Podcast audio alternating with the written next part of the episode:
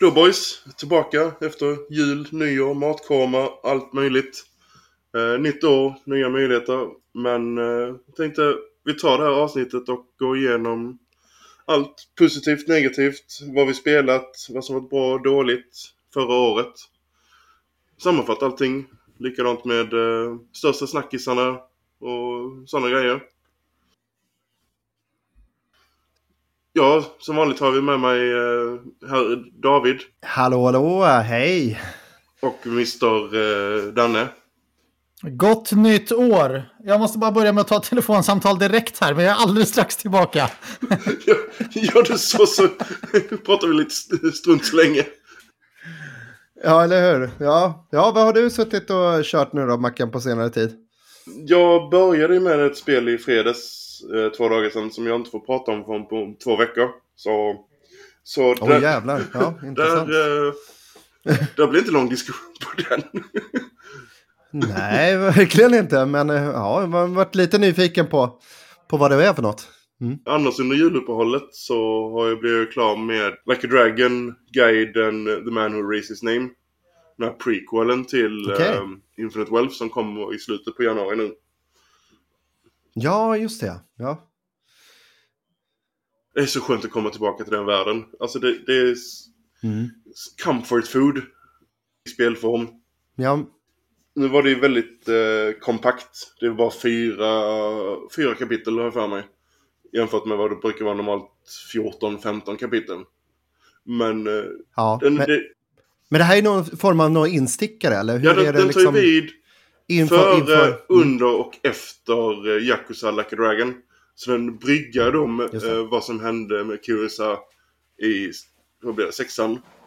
Och då Mm. eventsen som då tar plats i eh, under Yakuza Like a Dragon med Kasuga. Och sen eh, övergången då till Infinite Wealth. Så egentligen Mm. så man behöver inte spela det innan Infinite Wealth. Men det är en bra refresher på eh, vad som hände med Kasuga i slutet. Och Mm. samtidigt då som allt det som sker med... Eh, nu sa jag Kasuga där, nu sa jag fel. Alltså jag blandar ihop de två hela tiden. Men alltså det som sker under Yakuza Like a Dragon. Alla de händelserna, det är, det är major händelser storymässigt. Men där hans Mm. story tar ju vid i samma stad samtidigt då som detta händer. Visst, man behöver inte ha kört den innan. Jag skulle säga att gör det. Vad landar jag i Ja. för diskussion nu? Nu försvann jag här i några sekunder. Det, Yakuza, ja, ja men, ja, men då, då får jag lite så här, lite, då kan ni kanske svara på den båda eftersom ni har ju kört Yakuza förut. Eh, jag har ju testat på någon eh, Yakuza Zero tror jag tidigare. Eh, jag fann ganska intressant till en början och sådär. Jag vet inte varför jag inte fortsatte, men om, om ni skulle ge råd till någon som vill börja med serien, vart skulle ni... Liksom, Zero. Vad vill ni att man börjar med? Zero, det är den, det är den man ska börja med. Mm. Mm. För mig personligen så är de för outdated innan femman. Det är... Eh, jag klarar inte av att gå tillbaka till dem i, tidigare än så. Jag vill ju inte riktigt hålla med. Ehm, eller ja, jag förstår vad du menar Marcus, men Zero kom ju trots allt efter femman. Um, Kiwami 1 och Kiwami 2 har du som remasters eller remakes på ettan och tvåan. Men kronologiskt menar jag. Ja, jo, sant. Um, grejen är att Zero kom i, om det var innan eller efter sexan tror jag. Ehm, så spelen i ordning var ju ettan, tvåan, trean, fyran, femman, sexan, Zero. Och sen fortsatte det. då. Jag tycker fortfarande att spelen jag tycker fortfarande att spelen är fullt spelbara ehm, personligen. Och grejen är, jag vet inte, spelade du Shenmue någon gång, eh, David? Ja, ja, absolut. Både Och ettan och anledningen till att jag började med Yakuza var på grund av Shenmue. Det var liksom det närmaste jag kunde komma Shenmue efter att Shenmue lades ner. Mm. Och jag tycker att Yakuza är nästintill lika bra som jag, mina minnen var av Shenmue. Sen så när jag Ja, har just spelat. Shenmue 1 och Shenmue 2 igen därefter så inser jag att Yakuza är betydligt bättre spel. Det är väl bara att storyn Mm. är mer gripande i Shenmue 1 och Shenmue 2. Jag kom aldrig in Jo. Shenmue back in day på Dreamcasten. Och jag det testade remaken eller porten eller vad man ska säga som kom sen. Och jag försökte med tvåan också. Nej. Jag kommer inte in i den spelserien. Alltså det är tank... Jag tror att det är lite svårare att komma in på, på i spelet sådär sent. Ut på. När det väl, väl, väl begav sig så var det ju en, en, ett, uh, uh, men det var en helt, helt en unik upplevelse så att säga. Alltså de använder ju tank controllers uh, och sånt i Shenmue. Och det var väl det jag tyckte var det mm. jobbiga. Alltså du, du gasade med R2 eller med trigger-knappen för att komma framåt. Och, um, att ändra kameravinklar och sånt var jätte, alltså det var ju väldigt Playstation 2, Dreamcast-era kontroller liksom. Mm. Men själva handlingen i sig, hade jag, hade jag sluppit spela Shenmue och bara sett det som en lång film, då hade jag kunnat göra det flera gånger om. Men Shenmue 3, mm. när det väl släpptes många, många, många, många år senare, så hade de valt att inte uppdatera så mycket från ettan och tvåan och därför har jag inte ens orkat spela igenom trean. Men nej, jag tyckte ettan och tvåan var fantastiska nej. när de begav sig. Men de är svåra att spela idag. Jag tog platinum i både ettan och tvåan när remasters kom. Men det var ju inte en samma, jag hade ju inte samma enjoyment av att spela spelet som jag hade ja, 2000. Mm. Typ. Men nej, till, till dig David. Jag hade sagt att ska du börja, antingen börjar man med Yakuza 1 och då är det Kiwami 1 då som är remastern. Och det är ju för att spelar du Zero innan ettan så blir du, får du inte alla surprise um, feelings. Det är ungefär som du skulle börja kolla på Star Wars 1 före Star Wars 4. Um, du miss... Ja, just det. Men nollan är ju en prequel. Ska inte den egentligen spelas innan ettan och tvåan? Eller det är inte så? Jo, den utspelar sig innan ettan och tvåan. Men det gör ju även att du får viss del av karaktärerna som annars egentligen för första gången visas i ettan eller tvåan. Och då när du ser dem i Zero så får, får du den här, ah, aha, okay. det är han, den känslan. Ah. Den, den, är, den är mer gjord ja, ja, för uh, bring back uh, memories och refresh ja. course och sånt. Den är inte gjord för att verkligen vara en det här är egentligen starten? Nej. Okej, okay, okej. Okay. Precis. Men sen är ju så här... Jag... Så 1, 2, 0. Eller är det det du Ja, alltså egentligen... Egent, nej, jag, hade jag startat om idag hade jag ändå börjat med nollan. För det är så pass lite impact. Det är inte mm. som Star Wars, det var en dålig okay. jämförelse. Men right. det du ska veta är att ger du dig in på det så har du minst sju spel som utspelar sig på exakt samma ställe. Du kommer tröttna. Um, alltså det är inget fel på Yokohama och eh, Sottenborg då, men som du säger, alltså det, visst det är, sam, det är samma stad i varenda spel. Det känns ju familjärt samtidigt som att man vill ju ha något nytt och därför kommer det bli, ja. kommer det förmodligen bli lite mer så här refreshing nu med Hawaii i uh, Infinite Wealth. Det är första gången vi får ett nytt område. Yes. Um, men mm. du kan spela om du vill köra RPG-versionerna då, alltså nya inriktningen, så Like a Dragon då som släpptes för något år sedan och sen Infinite Wealth som släpps senare i år, eller senare denna månad. Ehm, du kan börja på dem mm. också. Ehm, men men okay. då hade jag kanske valt att titta på någon liten recap eller någonting för Yakuza-serien. Jag ska ja, säga, ska du börja då så kan du egentligen börja mm. med eh, sexan, eh, Song of Life. För då får du ju Kurias eh, sista spel och sen, ja. alltså där han är med Och sen därefter får du ja. uh, Yakuza Like a Dragon med uh, Kasuga. Och sen det spelet som kommer i december nu. Uh, Gaiden, Man Who Races mm. Name. Som bryggar allting ihop och sen går över till Infinite Wealth. Så att börja från sexan är ju inga, in, alltså inga problem. Och sen köra en re recap på nej, de nej. tidigare. Ja, fan intressant. det, det ska man definitivt kika på. Ja, och jag har hört det väldigt mycket om, om gott om den serien faktiskt. Och man har ju varit lite fnular, fnulat på, på det, eh, så att säga. Och velat köra igenom, men aldrig kommit till skott. Det ska ju sägas också att guiden och eh, Song of Life, då är det ju då är det inte sån här turn-based combat, utan då är det den här action-combaten. Ja. Eh, som fanns mm. i, eh, Lost, eh, som Lost Judgment tagit över. Eller Judgment-serien. Och eh, numera mm. så är det ju mm. turn-based eh, RPG från och med eh. Like a Dragon och framöver. Och mm. visst, jag gillar alltså det här beat'em up, eh, streetballing. Det var jättebra i de serien men jag, jag personligen har ju föredrar faktiskt turn-based biten. Det är lite mer taktiska. Mm. Jag som är en, eh, som ni två redan vet, en extrem RPG-nörd. Ehm, jag var ändå skeptisk när de annonserade ut att Like a Dragon skulle bli RPG, alltså turbaserad RPG. För jag, jag är så här, med Final Fantasy 15 och 16 och remake, eh, Final Fantasy 7 remake och sånt, så har jag ändå känt att det är skönt att komma lite ifrån det turbaserade jag börjar föredra actionbaserade RPG mer. Um, och jag har alltid älskat Yakuza-serien, men Like a Dragon mm. gör det så extremt jäkla bra. Och när jag väl spelade det så kände jag, jag hoppas aldrig att de går tillbaka till Yakuza-seriens eh, struktur, för det, det, är så bra gjort. Jag tror Judge, Judgment-serien kommer att ta den uh, biten helt och hållet. Ja, eventuella spin-offs. Ja. Just det med att det, han har ju en sån här fantasi i huvudet att varje strid är ju mot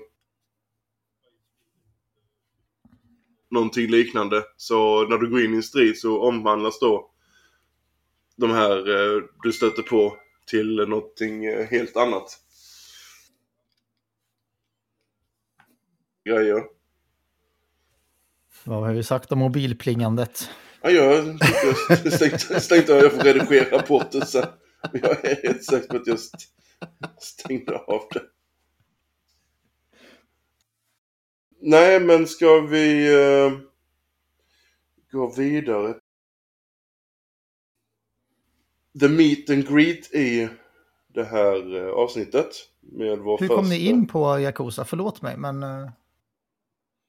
Nej, vi frågade vad vi hade spelat för något. Eller jag frågade vad, vad Vi var ju tvungna att chitchatta lite medan du uh, sprang mm. iväg och tog samtal eller vad du höll på med. Mm. I see, I see. Mm. Så um, då blev det så. Fast det inte var planerat. Nice. Ja. Så David tvingade mig att prata om japaner. Yes.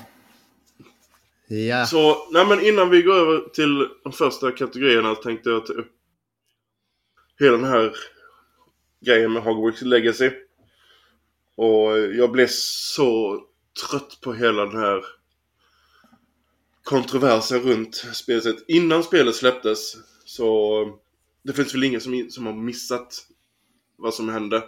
Men det var att det var en viss klick på internet som skulle bojkotta spelet. Det var, stöd, stötte man spelet så äh, var man transfob och man stöttade Ro, eh, J.K. Rowling så... Äh, massa, mm. Fast hon har ju ingenting med det här spelet att göra. Och bojkottade spelet de här utvecklarna som har lagt all sin själ, blod, svett och tårar och gör ett spel. Det, det känns så... Jag fattar inte. Det, det har ju ingenting med spelet att göra. Och sen då när spelet kom och man såg den här, en liten klick, gå in och försöka kansla och störa ut streamers. Hoppade in i deras chatt. När de streamade. Och började bete sig riktigt illa och hålla på. Och det var ju till och med streamers som, de vågade inte streama spelet på grund av att tappa eh, följare och subscribers och liknande. Mm. Och det, det sätter lite dåligt president.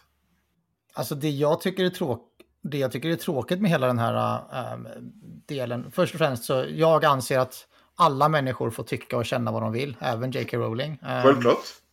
Nästan tvärtom, jag tycker det är bra när människor som har en röst kan göra sig hörda och säga vad de tycker.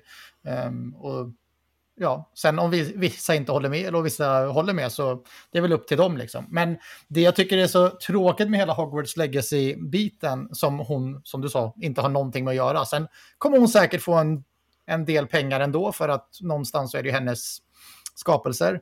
Men det är ju när stora opartiska speljournalister väljer att haka på det här tåget. Mm. Ehm, jag som följer Kind of Funny Games väldigt slaviskt har aldrig haft någonting emot dem. Men de nämnde inte Hogwarts Legacy, inte vid release, inte inför release, inte efter de extrema framgångarna i försäljning, som vi säkert kommer komma till lite senare. De vågade inte nämna det alls. De valde att bojkotta det totalt. Och när sådana stora influencers och speljournalister också följer tåget, då tycker jag det har gått för långt. För jag menar, de skulle... De enda som, boj som bojkottade det var många stora nej. Gud, nej. streamers och oh, ja. eh, sajter som eh, Mm. Vad var det? var Eurogamer, eh, han eh, retrosnubben, jag kommer inte ihåg hans namn. Som sa att eh, han var inte intresserad av att recensera spel. Men, och de drog ju upp det blow out of proportion. Så enda anledningen till att han inte var intresserad av att recensera spelet var han var inte ens intresserad av spelvärlden och liknande. Och jag, fan det kan jag köpa. Du, du, du, du vill ja, inte recensera det för att du gillar inte den typen av spel eller någonting sånt. Fine. Det har jag inga problem med. Men när du håller på att gå ut som eh, du sa nu med Kind of Funny och andra som helt bojkottade. Alltså snacka inte om det. Ja, men gör en politisk agenda-grej av det här. Det är ju helt åt helvete att det ska liksom motstrida de människorna som har verkligen jobbat Arslet av sig. i så många år. Ja, precis. Nej, men exakt. För att kunna liksom åstadkomma någonting som, en upplevelse till oss konsumenter. Än att liksom bidra till någon jävla transfobisk jävla bullshit. Det, det går, jag köper inte det där. Och det, liksom. inte- det var inte helt oväntat att eh, Kotaku och eh, Verge och Polygon låg i bräschen där. Nej. Sin agenda. Så Mm. alla, alla de här bojkotterna, det lyckades ju inte speciellt för att spelet blev av spelarna så blev det ju tokhyllat. Och då sålt. Ja. Och det är det spelet som har varit närmst och slå Call of Dutys försäljning. Och det är bara det är ju helt stört. Och Ja, lyckas nej, det är galet. komma i närheten av att slå ett Call of Duty i försäljning under ett år. Mm. Jag har försökt hitta lite försäljningssiffror här. Vi eh, kom ju fram till att Hogwarts Legacy i maj hade sålt över 15 miljoner exemplar. 15 miljoner. Och då hade det inte ens släppts på Playstation 4, Xbox One, Switch och så vidare.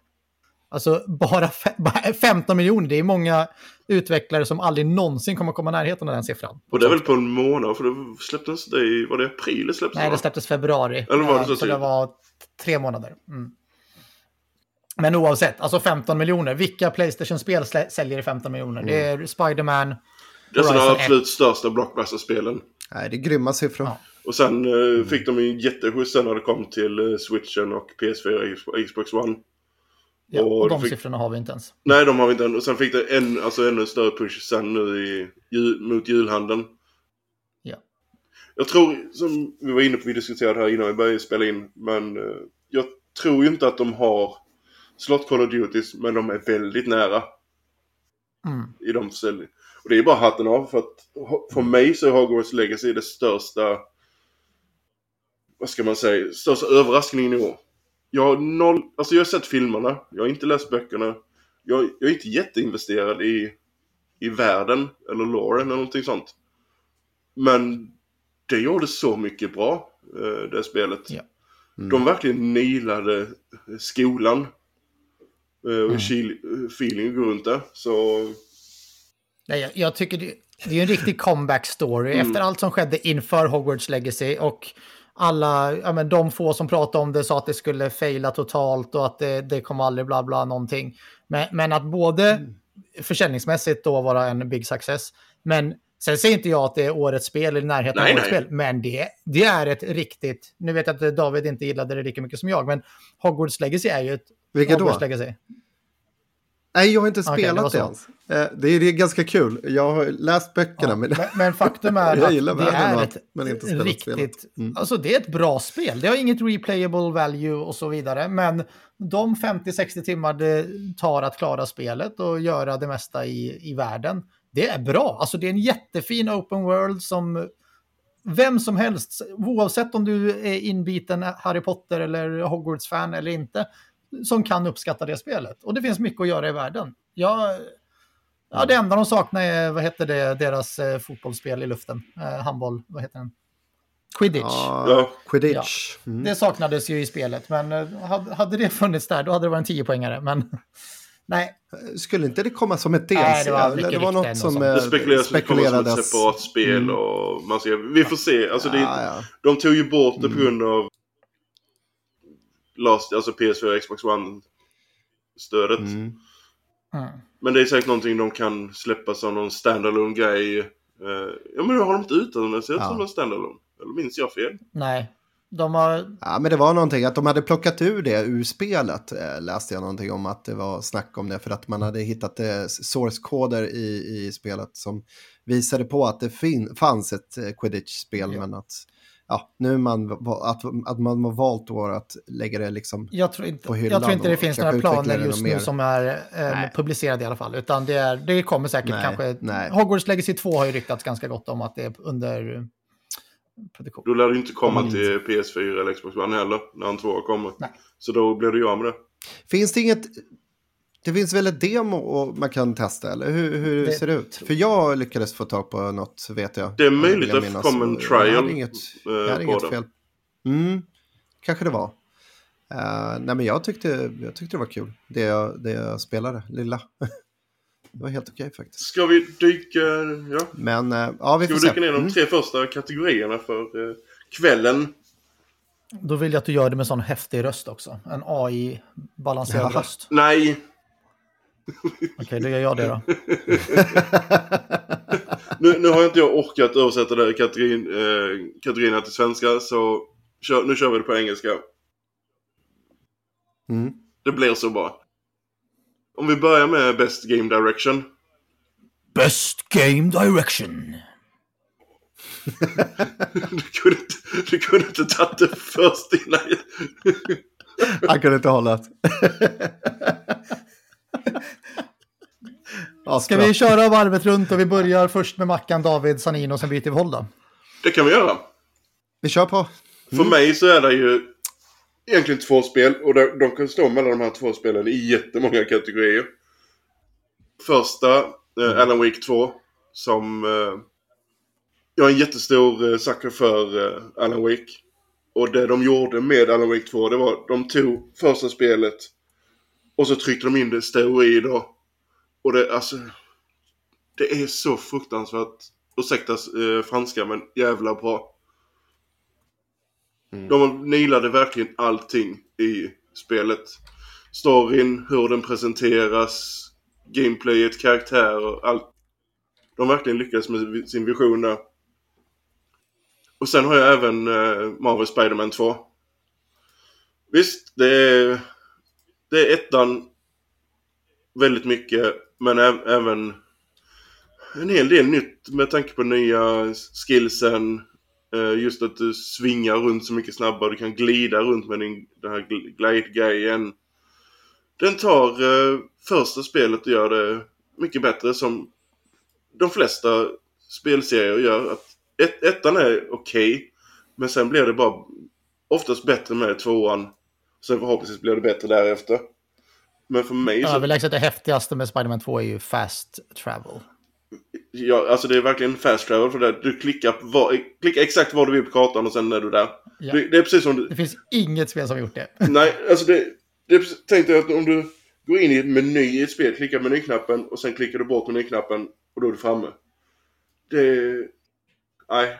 Det, det finns inte nog med superlativ att säga om vad Insomniac lyckades med med Spider-Man 2.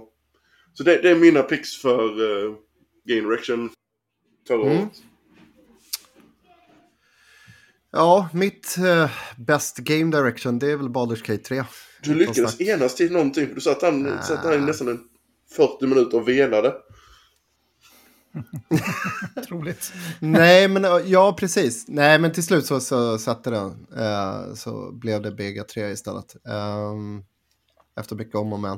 Uh, nej, jag känner väl att det, det, det som tar spelet till en ny nivå, det är väl hur, hur öppen världen är, spelplanen är för det. Du kan göra precis...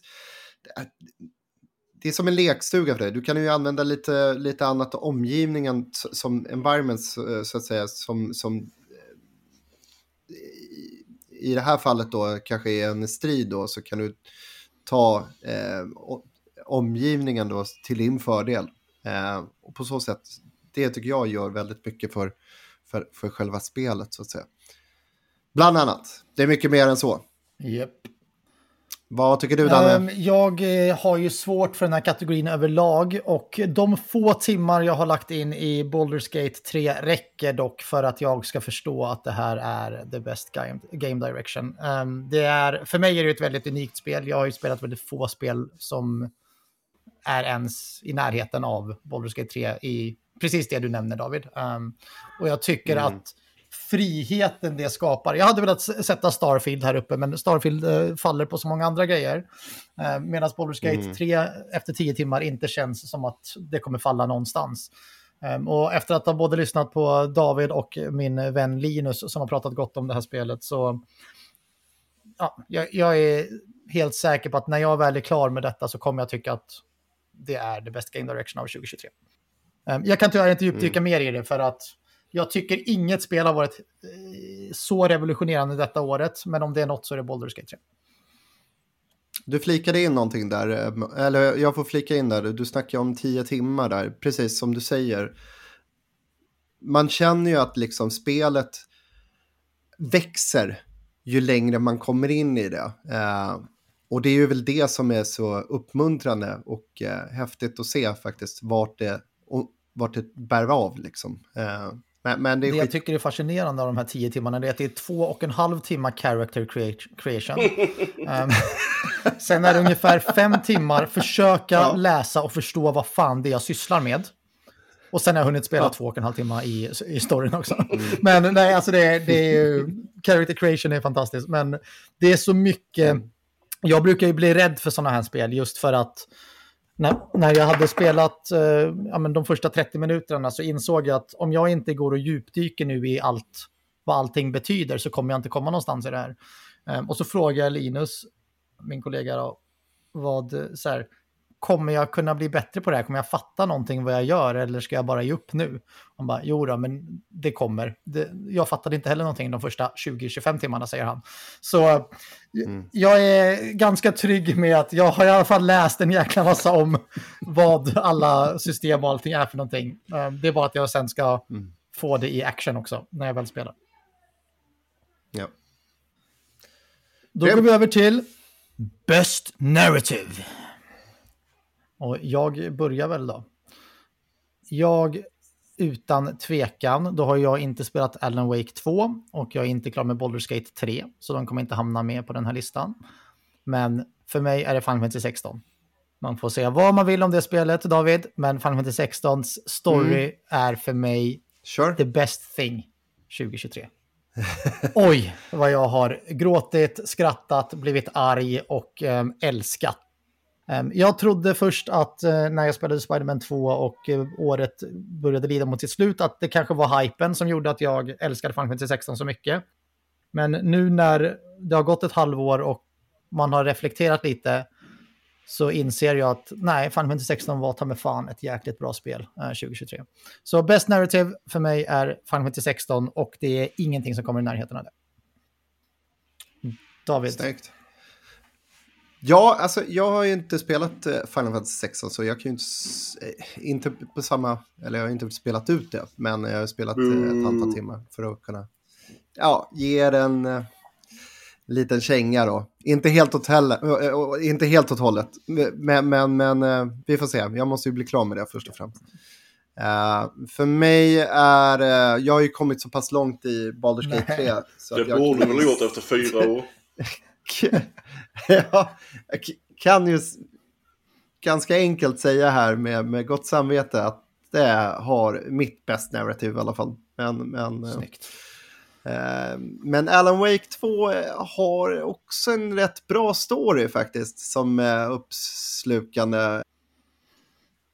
Men eh, så det var lite, jag var lite kluven där faktiskt. Alan Wake 2 eller eh, Baldur's Gate 3. Uh, Eh, sen var det ju Spiderman också. Men eh, den kändes ganska enkel. Tycker jag. Den var bra, men inte... Inget groundbreaking så Nej, att jag säga. är med. Alltså Spiderman 2 är ett bra spel och har en bra story, men det är ingen, ingen mm. wow-faktor egentligen någonstans. Nej. Enligt mig. Nej, nej. Nej, jag håller med. Vad tycker Nej, du, alltså, Mackan? Jag, jag håller med angående Spiderman. Det är en bra story, det är ingen groundbreaking, men uh, övergången då till när du hade två spelbara karaktärer från ettan och följa två nästan separata storylines samtidigt. Och hur mycket de fletchade ut karaktärerna, bakgrundsstory och sånt. Mm. Det var riktigt bra. Ja, men det är ju lite som att man kollar på sin favoritserie och sett säsong ett, så kommer säsong två. Och man vet mm. man vad man får lite, lite av det, det liksom. Det är inget wow, men ja, ja men det, det är fortfarande bra liksom. Mm. Nej, jag håller alltså Alan, fortfarande Alan Wake 2. Alltså storyn där, hur den presenteras, är så... Jag bara dumbstruck med... Är det någonting som Remedy är bra på så är det narrativ. Det, det är deras topline. Och sen måste jag hålla med Danne här med eh, Final Fantasy 16. Den hade mycket, mycket bättre story än vad jag hade förväntat mig. Mm mycket upp och nedgångar, twist and turns. bra karaktärer. Jag, vet inte, jag, kan inte, jag kan inte ge det till ett specifikt spel utan det skulle stå mellan 16 och Alan Wake 2. Som bäst narrativ, definitivt. Nice. Jag måste ändå säga, Yoshi P är ju en eh, av mina favoritproducenter och eh, han s- skriver ju oftast storyn eh, till sina spel. Ehm, och eh, i samband med en tjej, minns jag, om jag vill minnas rätt. Eh, men de har ju skrivit ihop eh, i alla fall storyn till Final Fantasy 14 och till Det var 16. därför jag trodde att du skulle Ja, gilla så- 16 mer i och med att du är så stor Ja. 14-fan. Ja, jag är ett jättestort 14-fan. Och eh, men som sagt, jag måste bara ta tag i det lite mer faktiskt för att kanske komma in i det. Jag har inte fått riktigt chansen tror jag. Eh, så jag måste ge det eh, en, ärlig, en ärlig chans. Blir det före eller efter Rebirth? Eh, jag Du eh, har ju två månader på dig. vet inte. En och en halv. jo. Ja, men det blir det nog faktiskt. Jag tror det. Jag Yes. tror det. Gött. Best Art Direction. Marcus. Ja, nu vet jag hur det här kommer att låta. För att jag satt ju och klagade på Game Awards i förra avsnittet att man, man ska inte ta med remakes. Lik förbannat har jag Star Ocean Second Departure är här. För att, Mycket vackert spel. ja, det skiljer sig. Det är ett helt annat spel än vad originalet var. Alltså i art, alltså artstylen och art directionen. Den gör ju för eh, Star Ocean vad Rebirth och remaken gör för Final Fantasy 7. Det är något helt annorlunda. Så det... Vill ni tycka att jag, att jag inte ska ha den där så fine, men jag, jag är sån sucker för den här 2D, HD, pixel art-grejen som Square håller på med. Nej, Det är så fruktansvärt snyggt och mysigt. Jag, jag hade ju Oh, sagt ja. Mackan att var det här på eh, Jeff Keelys The Game Awards då hade jag sagt bu. Jag tycker inte att det är tillräckligt stor skillnad. Men i våran uh, tv-spelsklubben årskrönika är den absolut välkommen. ja, ja, jag vet att du, du gillar ju spelet också.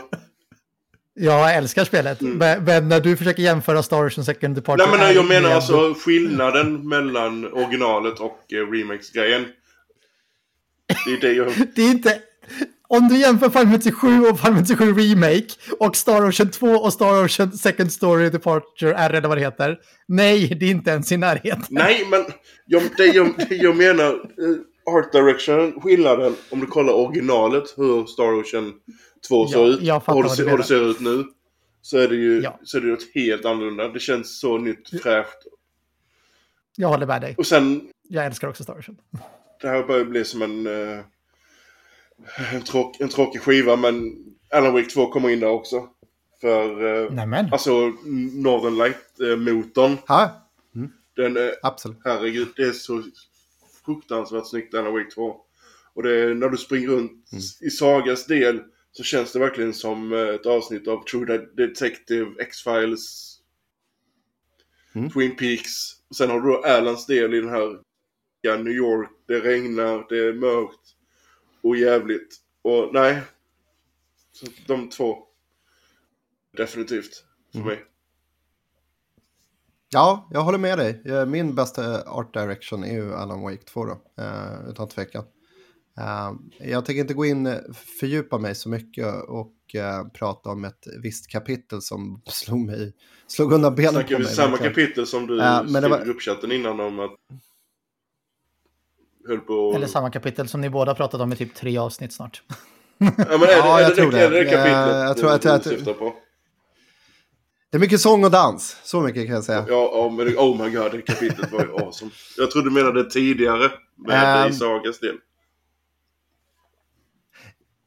Det- är många delar faktiskt som är, slår mig häpen faktiskt. Eh, Ett, eh, ett kapitel där hon är, befinner sig eh, i- på ett ålderdomshem är ju helt fantastiskt. Hela det kapitlet är, är, kommer, kommer finnas kvar väldigt länge hos mig. Eh, nej, otroligt snyggt spel. Grymt när det kommer till detaljer och eh, Eh, nej, otroligt fint spel, eh, måste jag säga. Um, jag har uh, två spel här. Det ena är ett VR-spel, Pistol Whip, um, som jag tycker har en fantastisk art direction. Um, svårt att beskriva och kommer inte gå in i detalj, men uh, för någon som är intresserad så kolla upp ett YouTube-klipp. Pistol Whip är fantastiskt uh, vackert att uppleva och spela. och sen en av Playstation Plus-spelen som kom tidigare i år, Chia, mm -hmm. som är Ehm, ett väldigt vackert estetiskt spel som påminns mycket om eh, mm. Wind Waker slash Breath of the Wild. Um, som, som jag också tycker är uh, inte ett jätte, jätteroligt spel, det, det var underhållande, men um, den grafiska, eller den artbiten av det är breathtaking, som Keanu Reeves skulle sagt. Nej, jag, jag håller med dig. Jag är... Chia är ju riktigt snyggt. Coolt att man, ja. Helt okej spel, men... Uh, ja. Nej, alltså... Du... Nej, jag, tänkte, ja. Nej, jag tänkte bara... Ja, jag tyckte bara lite coolt att man fortfarande använder sig av cell shading. Det är väl lite så här, ganska ovanligt ja, det ändå. försvinna lite mer och mer. Om du inte är Nintendo. Ja, det är kul ja. att det är lite så här. Ja, nej men precis, att det är lite comic. Yes. Uh, kul. Roligt. Gött, men då går vi in på nästa nyhet då. Marcus, tar du den? Ja, nästa snackis från uh, förra året. Och det här har varit, varit dratt ut på två år och äntligen är, är uppköpet, Xbox uppköp av Activision Blizzard King över. Det är så skönt. Nu yes. slipper vi det här traggandet om det mm. hela tiden. Och eh, min tik är att, kommer det påverka mig? Nej, inte på något sätt överhuvudtaget. Nu har jag ju en Xbox som jag vill spela de spelen. Men hur, hur många spel släpper Activision och Blizzard egentligen? Inga av nuvarande spelen kommer, på, kommer inte få mer content eh, på Playstation. Alltså typ Diablo. Call of Duty kommer alltid komma på Playstation. World of Warcraft finns ju inte på konsol. Overwatch kommer alltid komma på Playstation. Så... Nej, det... Mig kommer det inte påverka överhuvudtaget. Det är mer... Så för mig så är Zenimax uppköpet eh, mer, vad ska man säga, irriterande för att jag inte kan spela de spelen på Playstation och ja. få mina trophies. Just på grund av trofierna. Men eh, nej, alltså. Visst, de har ju en rätt bra katalog av IPn, eh, Activision. De har ju Spyro. De har ju, är det inte något av Tony Hawk va? Tony Hawk. Och hur är det med Guitar Hero de, eller någon av dem? Det är också, ja. Någon av dem, ja. Så att de, alltså, de har ju en katalog av spel. Men så att det, det, kommer inte påverka mig överhuvudtaget de kommande åren. Så att eh, jag, jag, är bara glad att uppköpet Nej. är klart. Så vi kan gå vidare. Och att Bobby Kotick ja. inte är kvar där. För det var ju en, det var ju en ja, precis. lagom shitstorm nu den 30 när han eh, var hans sista dag. Och sen man så ja. utvecklare och eh, personal då, då kom då, får pusta ut. pustade ut. Och då kom en flodvåg med uh, grejer som, uh, som kom upp till ytan. Ja. Ja, jag tror att eh, det är väl snarare så att Arbetsmiljöverket kommer få det lite lugnare nu under den här perioden när Microsoft står under liksom eh, mm. ja, styrskutan så att säga. Eh, det, nej, som du säger, det är kanske inte något så superstort eh, för min del, eh, till min fördel. Eh, möjligtvis kanske jag som spelar World of Warcraft, eh, att jag kanske får ett, eh, få se någonting, så att säga, lite mer passion i spelet. För det var, har väldigt så här, liksom dalat ner. Man har ju sett hur liksom det var, eh, spelet i sig eh, har varit ett sjunkande skepp. Eh, men nu i och med Dragonflight då, den senaste expansionen så har det fått ett jävla bra ansiktslyft. Eh, och spelet eh, kan vi säga så här att det, det mår bra just nu för tillfället. Och det märks. Eh, så jag hoppas att det går åt samma håll nu under eh, Microsofts ledarskap.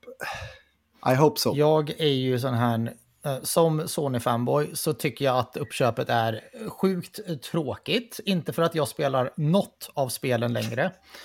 Jag spelar inte Diablo, jag spelar inte World of Warcraft sedan några år tillbaka.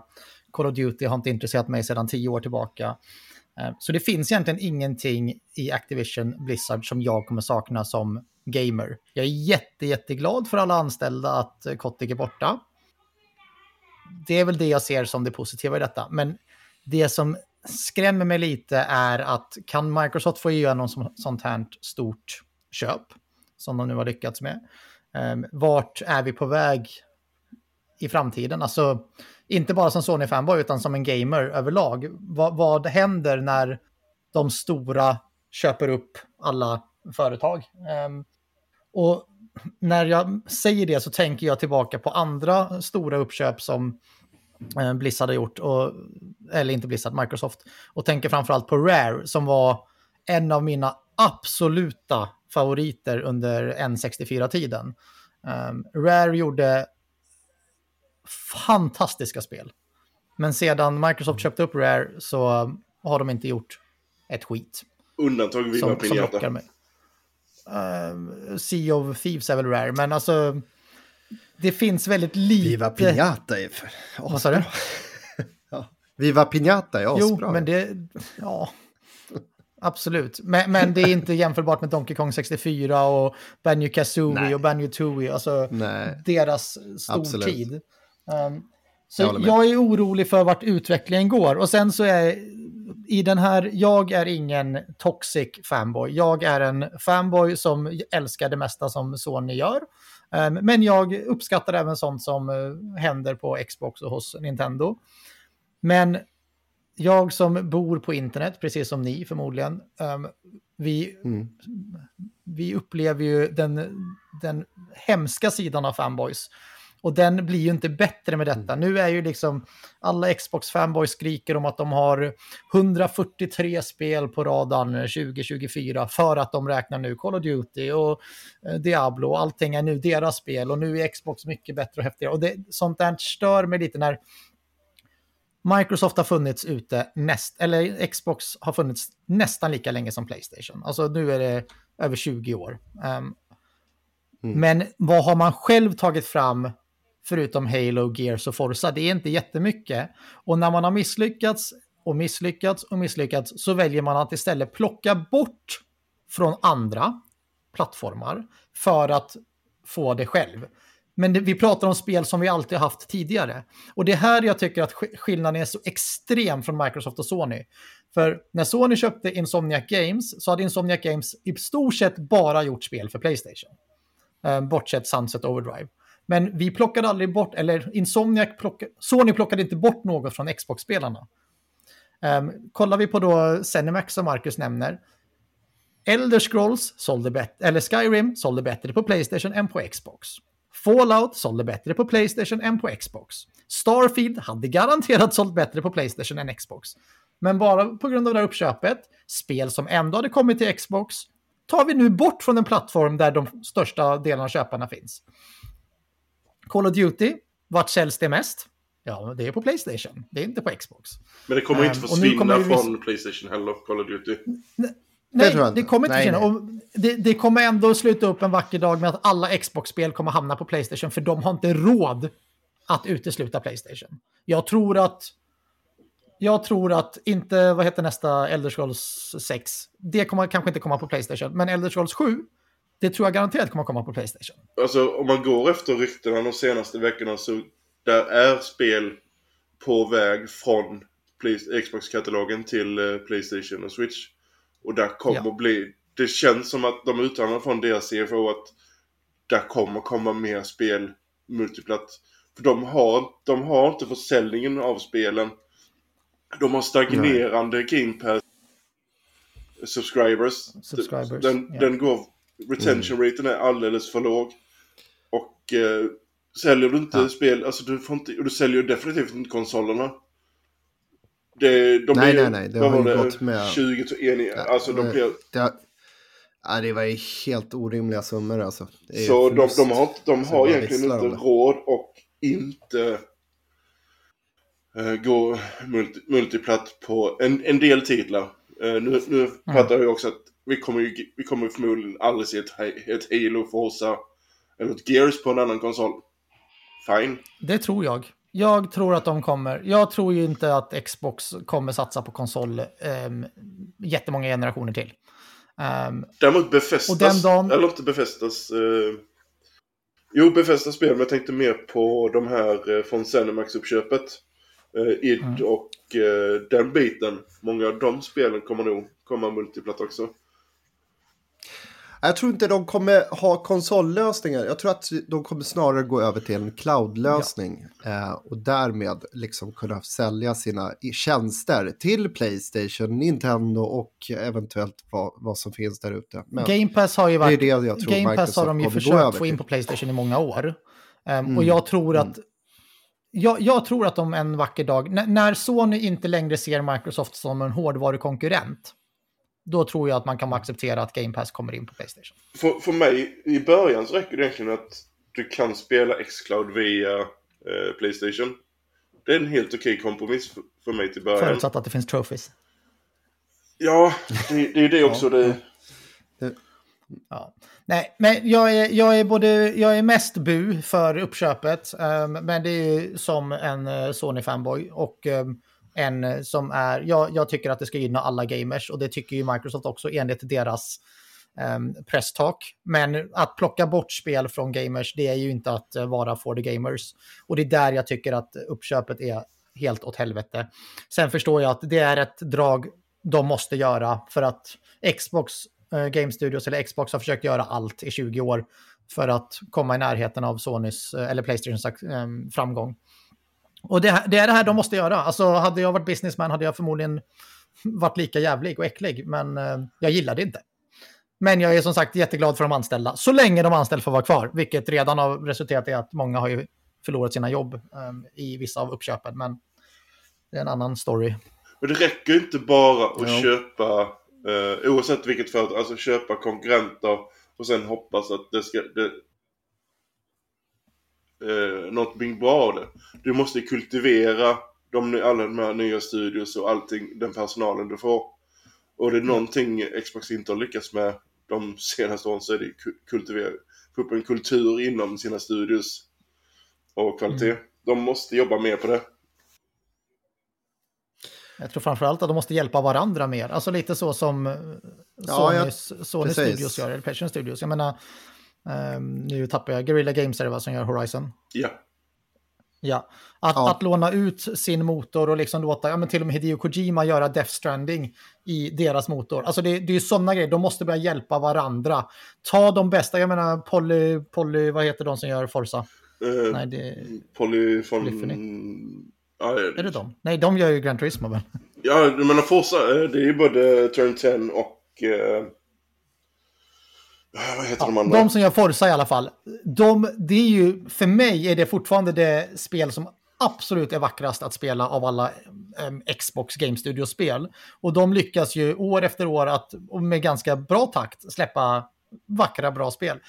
Nu är det racing såklart, det är en helt annan kategori, men jag tror att de har mer kunskap i vissa delar än vad andra studios och Xbox eh, Game Studios har. Varför inte bara låta dem hjälpa varandra och se till att Starfield hade blivit ett fantastiskt spel utan laddningsskärmar och lite mer open world. Bethesda gjorde ju det. De tog ju in eh, folk från id för att lösa hela combat-delen. Nu Ja, gick, de hade behövt tänka det, på lite andra delar. Ja, men nu lyckas de Ja, inte med combat-delen i Starfield heller, eller mycket annat. Nej, det var inte mycket som varit lyckat Men där. eh, ska vi Nej. hoppa vidare till eh, tre Yes. nya fräscha kategorier, Danne? Best score and music. Ehm, och då är det jag som börjar då. Ehm, jag tycker att det här är en av de mest solklara kategorierna för min del och det är Final Fantasy 16. Ehm, de rysningar jag fick i Titan-fighten och Bahamut-striden och ja, överlag musiken i det spelet. Det är, det är musik jag kan sätta på i tänkte säga stereon i bilen, men man har väl knappt en bilstereo längre. Men jag kör gärna på lite Final Fantasy 16 musik eh, på Spotify till och från. Eh, fantastisk musik i Final Fantasy 16. Mm. David? Jag håller med dig helt och hållet, fastän jag har knappat in på kanske en 15-20 timmar. Halleluja. ish. Har du kört Titan-fighten? Ja. Nej, jag har inte kommit dit än, men jag har hört mycket gott om den. Och jag vill inte höra något mer. så är det ju då, jag, jag som sagt är ju ett Final Fantasy 14-fan och vem inte mer än Soken, the master of disaster of Mhm. music. Eh, erotic music. Eh, Han är sjuk. nej, men han är fan mästare. Han är fan svinduktig. Och han är, och eh, såklart, han ska ju få eh, Best Score Music. Nu, nu när man ser lite så här, alltså jag har ju aldrig träffat Klart. dig privat David, men jag har ju snokat på din Facebook. Jag ser att du är lite så rocker och hårdrocks eh, eh. Eh, Jag har ju väldigt svårt Mm. Ja, för sån musik överlag som Soken gör, men just i Final Fantasy 14, Final Fantasy 16 så börjar han få över mig till en annan genre som jag inte visste eh, var bra eller faktiskt kunde bli bra. Eh, så, han, han håller på att turn me over så att säga. Han är så långt ifrån den genren jag Nej, lyssnar absolut på inte. egentligen. Min, jag har analyserat dina är en- Facebook-bilder, det är exakt. Då vet du vad jag lyssnar på. Det är exakt sån musik du lyssnar på David. Nej, Jag vet inte om här, jag, Nej, precis. En person som har hållit på med musik eh, kan ju säga så här att Soken är ju en grym kompositör. Eh, så mycket kan jag säga. Och det, man, man känner i musiken liksom, när, när den spelas upp. Man, man får ju feelingen. Det är mycket, det är mycket känsla. Jag har ju sett, eh, jag kommer inte ihåg vad han heter, det är någon, eh, också en musiker på YouTube. Han har börjat spela lite tv-spel och sånt nu, men han analyserar, ehm, ja, det, det är så följare då som skriver, ah, kan du analysera den här låten från det här spelet, bla bla. Och sen analyserar han låtar, och just i Final Fantasy 16 och i Final Fantasy 7 Remake, så är han så spot on, för han, liksom, han har inte spelat spelen, men han analyserar musiken och försöker gissat sig till vad det är som händer och vad det är. Och då beskriver han Final Fantasy 16s musik som att de här låtarna, alltså inte, inte text eller något sånt, utan musiken i sig, är så beskrivande att han nästan känner att han spelar spelet. Han vet vad det är han gör i spelet, men han har aldrig spelat eller sett dem. Jag tycker det är så häftigt när han, i vissa fall när han ska beskriva en låt, hur man bara, wow, det är ju faktiskt det här som händer. Typ. Ja, jag håller med. Ja, so Soken har ju lyckats med, liksom, nu pratar vi i och för sig Final Fantasy 14 och där finns det en liten trudelutt som eh, så fort den spelas, då, då börjar mina ögon Mm. tåras. Eh, det, det är bara, det, jag, jag kan inte hålla Du får gärna skicka på, Alltså, och sen så när- till mig sen vilken det är. Absolut, Är det far, absolut, får inte upp min absolut. Men det, det är fantastiskt. Fan, Ja, jag kan inte just den. Min. Jävlar, fan. Eh, yes, Just den. Vad alltså, jag kan inte något annat än hålla med om er båda. 16 hade något otroligt bra soundtrack. Det enda outlayen här, det, det är endast på grund av en låt i Alan Wake 2. Och vi, vi var inne på det eh, i den, det kapitlet du nämnde. Den här med låten Mm. under det kapitlet. Får, får, jag, får jag säga en sak där, Mackan? Mm. Just det kapitlet så höll jag på att slita håret av mig. för Sprang jag- vilse. dog och dog och dog och dog och Va? dog och dog och dog och dog. Och den lå- låten spelades på repeat konstant hela tiden. Den var faktiskt bra, men efter så många gånger jag dog under det kapitlet så vart det lite så här hatkärlek för den låten. Men, men keep on going. Jag, jag håller med dig. För er som såg eh, Game Awards eh, förra året så det är den låten de spelade live. Den här med dansnumret eh, jag tänker på. Men, eh, nej men alltså 16, det är soundtracket. Ja, det är den. Mm. är just som du nämner då Danne med speciellt Titan-striden. Mm. Alltså det verkligen pumpar upp eh, adrenalinet när man hör den. Och då kombinerat med det som sker på skärmen. Så det Ja, nej, jag, jag, jag har spelat bara den sektionen. Jag hade en save, save-fil precis innan. Jag har spelat just den striden så många gånger bara på grund av låten. Jag vet att man kan gå in på YouTube och lyssna på låten också, men det, det är inte samma grej. Nej, nej. Gött. Grymt. Best audio design. Ja, där är vi inne på. Alltså, Alan Wake 2, once again. Alla ljuden man hör i bakgrunden när man springer runt med, springer runt, går runt med Saga. Av ljuden som viner. eh, djurens läten. Sen när man stöter på de här, eh, tiken. Ljuden från vapen och allt, allt som sker. Likadant med eh, Alan när han, när han går runt med sin ficklampa. Eller inte ficklampa, den här lampan. Bara det här ljudet när den snappar till. Nej, det är så riktigt bra ljuddesign. Och eh, även Callisto Protocol hade riktigt bra ljuddesign. Nu är det inte lika bra som eh, Dead Space 3, men jag har spelat alldeles för lite Dead Dead Space 3 så att jag väljer Callisto där istället. Men Dead Space 3 har ju, är ju bättre ljuddesign, eller det är väl ommixat från vad det var i originalet. Ja, du menar Dead Space Remake? Nu är du inne på Dead Space 3. Jag är helt förvirrad här. Ja men eh, re remaken på Nej, Dead Space ja. Mm. Så det, det är mina takes där. Ja. Eh, nej, men eh, jag, har, jag hade faktiskt eh, rätt svårt faktiskt den kategorin. Jag kunde inte... Alltså jag gillade Alan Wake 2 och Marvel Spider-Man 2. Eh, de har lite delad eh, plats tror jag. Eh, dels för det- när man, liksom, när man spelar i, i Spider-Man 2 så, så hör man omgivningen, man, man hör ju människorna prata. Och det, det är rätt häftigt faktiskt. Man kan ju lyssna på konversationer faktiskt. Om man eh, kan. mellan, mellan folket. Om man kan. Om man kan, ja precis. Ja men du, du pratade ju om det också förut, tidigare Danna. Jo just det, det gjorde du i något avsnitt. Det vill jag minnas. Eh, men sen samtidigt så eh, i Alan Wake 2 då, eh, också någon så här jävligt eh, imponerande ljudbild eh, när man exempelvis nere i en, någon källare vet jag och när man går runt där i, och plaskar i vatten och, och kommer stöter till lite grejer och burkar och allt möjligt som ligger där nere i källaren. Eh, och, och det är så autentiskt ljud på något sätt. Eh, eh, nej men alltså man, man nästan känner liksom den, den, den liksom järnsmaken i munnen när man liksom när, när, när skottsalvorna liksom ramlar ner, eller, eller patronerna liksom. Man, man, nej, men det, det är riktigt bra gjort faktiskt i Alan Wake 2. Eh, så nej, min delad plats är både Alan Wake 2 och eh, Spiderman 2. Um, ehm, och för mig så blir det, jag, jag vill nämna Grand Turismo 7 här även om det släpptes året innan, men på VR kom det ju faktiskt um, i år. Uh, Gran Turismo 7 har ehm, helt fantastisk uh, audiodesign i Gran Turismo 7, men ehm, Marvel Spiderman 2 är på grund av att jag inte har spelat Alan Wake 2 så jag kan inte tala om det. Men Spiderman 2, det är lite som eh, David är inne på och som jag nämnde i det avsnittet där vi pratade mycket om Spiderman 2. Att, att bara kunna gå runt på gatorna och, och så kör jag även, nu kör inte jag med hörlurar, eller det händer, men jag kör surround-system hemma och i Spiderman 2, det, det är om jag blundar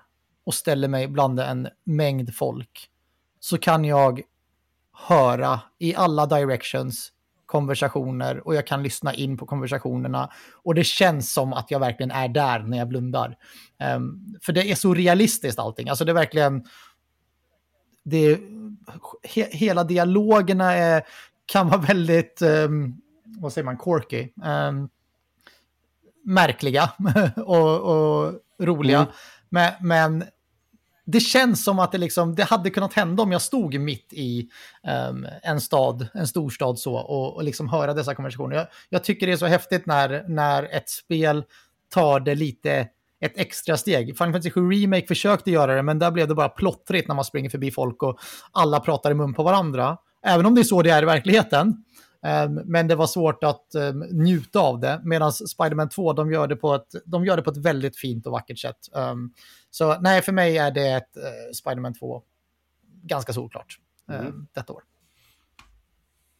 Snyggt. Best Independent Game. Och då är det jag, ja, just det. Um, jag har två spel här. Ett som jag precis har nämnt tidigare, det är Chia. Um, jag tycker inte att det är ett fantastiskt spel. Jag tycker att det är ett bra spel. Um, tillräckligt bra för att jag ska veta att det är ett bra indiespel. Och sen har jag tagit med ett annat spel som jag inte heller har klarat eller spelat igenom, men Sea of Stars som jag vet att jag kommer spela igenom när jag har tid. Och det är de här två spelen, jag tror inte jag har kört jättemycket, det är klart jag har spelat andra indiespel, men det är de här två indiespelen som uppenbarligen jag kommer ihåg från 2023. Så de kommer mm. hamna på min lista för Best Indie Game. David? Ja, och mina, eller ja, mitt bästa indie-game eh, är också Sea of Stars. Eh, inte spelat helt klart. Eh, jag har hoppat från olika konsoler. först spelade jag på PC. Sen spelade det på PS5 och nu väljer jag faktiskt att spela det på Oh Switchen. Skaffa en Playstation Portal. ja. ja, så det är därför jag inte hunnit liksom komma så långt i det spelet. Men det är ett fantastiskt indiespel och det, det, det är det bästa Nice. Det här året. Marcus. Ja, alltså jag har ju Stars på min lista också. För att det, det, det triggar det här lite klassiska old school eh, J- eh, JRPG-stilen. Men eh, jag håller nästan Dredge högre. Som är, jag tror inte det är många som känner till det egentligen, men det, det är ett fiskespel. Mm. Eller du åker runt med en fiskebåt. du åker runt med en fiskebåt och Ja. det är eh, väldigt inspirerat av... Nu ska jag försöka, försöka komma på eh, vad den heter med Kalle och som skrev då, de grejerna. Det står helt stilla i mitt huvud bara för det. Nej men du, du, är, en, du är en fiskebåt. Du ska fiska upp fiskar. Är du en fiskebåt? Alltså du styr en fiskebåt. Du, fisk, du ska fiska upp fisk, du ska göra sidequest eh, till folk. Där är en story. Du får uppgradera din båt, uppgradera din equipment. Och H.P. Lovecraft var jag tänkte på. Lite feeling i storyn. Ja, ja. ja. Det, ja, det, det är så Mm. mysigt spel. Jag satt och drog igång eh, en hel säsong av eh, rollspelsklubben. Eh, en av de äventyrarna. Mm. Och sen satt jag i fyra timmar. Fantastisk podd. Mm. Folk måste bara kolla in. Tyvärr så är den nedlagd nu men det är ett Absolut. arkiv på hund, Ja, vad är det, 100 säs- eh, säsonger. Så det är löjligt mycket avsnitt. Där är vi också om fyra år. ja. Ja. ja. där, satt, satt jag i fyra timmar. Åkte runt och fiskade och höll på. Ja, det, det var... Det är svårt att beskriva. Det var mysigt. Och så mm. cellshidat. Är det... Mm. Ja, så. Det är okej. Är det ingen av er som har spelat the Nej, Diver? det kom ju till PC fast jag har inte tagit mig tiden och fixat det till Switch. Folk, jag har hört att många säger Jag det är prövade, jätte- ja. eh, alltså ett riktigt, riktigt bra spel. Men eh, Ja, mm. jag, jag, jag, jag kan inte säga att jag håller med, eller varken eller. Utan jag har ju prövat på spelet, det har jag gjort. Eh, kanske i två timmar. Eh, och det skulle vara, vad jag fick för mig eh, var att det skulle vara ett väldigt chill spel. Man dyker ner och sen så hovar man upp lite fisk och sen sk- ska man sparka igång någon form av sushi-restaurang då. Där man ska servera och, och, och, och ja, men både med, med dricka och eh, mat till, eh, till gästerna och sådär. Eh, Så du ska driva en restaurang samtidigt som du ska ner med en dykare och eh, hova upp din fångst eh, för att bidra det till, eller liksom till kassan och resurserna till själva restaurangen. Och jag trodde att det skulle vara jävligt lugnt. Men du, det var jävligt eh, hektiskt att driva den där jävla restaurangen. Så jag la ner det för ganska snabbt. jag tyckte det var bara så... Nej, alltså för folk som tycker om att, att spamma knappar och eh, liksom tycker om stressmoment alltså, i spel. det Då, då kan jag rekommendera det spelet. restaurangdelen eller? Ja, men det är lite, ja, men lite den nivån faktiskt, måste jag säga. Eh, nej, eh, jag hoppar den biten. Sjukt. Ja, ja, då har vi kört Mm. tre nya kategorier och eh, vi går över till nästa happening. Och eh, den här happeningen är väl lite bredare. Den är... ehm, Playstation har ju inte släppt så många spel i år, eller förra året. Ehm, vi kom fram till att det var Spider-Man 2 och sen två stora, eller ja, expansioner. En till ehm, Horizon Forbidden West och en till eh, God of War Ragnarok. Och sen Call of Mountain till uh, VR. Och eh, ja, precis till VR. Men ehm, vi tänkte, någonting annat som du har lyckats och gjort ehm, bättre än många andra år, det är att släppa tillbehör till Playstation 5. Ehm, så vi tänkte, vi, jag tar alla fyra först och sen så kan vi väl eh, småprata lite om de eh, olika. Så det är ehm, tidigt i år så kom Ja, för du har alla. jag har allt, Eller hur- det har jag inte. Jag har två av fyra. Så vi började Ah, året med right. DualSense Edge som släpptes i januari. Ehm, vi kommer in mer i detalj på den. Sen kom Playstation VR 2 um, lite senare under våren. Och sen kom Playstation Portal i december och Playstation 5 Accessible Controller ehm, i december. Men jag tänkte att vi kan väl börja egentligen från eh, den första då, DualSense Edge. Är det någon som har använt DualSense Edge? Tyvärr inte. Nej, Nej. Så, men Jag är sjukt jävla sugen på att Ja, köpa så bara för att kortfattat berätta vad DualSense Edge är. DualSense Edge är så kallad Pro-controller för PS5 där du har tri- ehm, extra trigger buttons ehm, bakom ehm, kontrollen. Du kan även eh, ställa in hur du, ja, triggersarna, hur, de ska, hur snabbt de ska reagera och hur långt ner de ska gå och så vidare. Detta är en kontroll för folk som spelar competitive Ehm, oftast, eller någon som bara vill kunna ehm, göra om kontroller-layouten och vilja hoppa med långfingret istället för med tummen och så, och så vidare. Ehm, men eh, har du David kört med andra typer av pro-kontroller någon gång? Uh, nej, det har jag faktiskt inte gjort. Därför har jag velat liksom att, nej men det här, nu, nu får det bli en sån här DualSense Edge då. Uh, eftersom jag har hört så mycket gott om andra kontroller med spakar eh, bakom kontrollerna. Och då tänkte jag så här, men nu, nu får jag fan, och, och sen så har jag fått höra och läst om att kvaliteten på Edgen är eh, riktigt Ja. prima.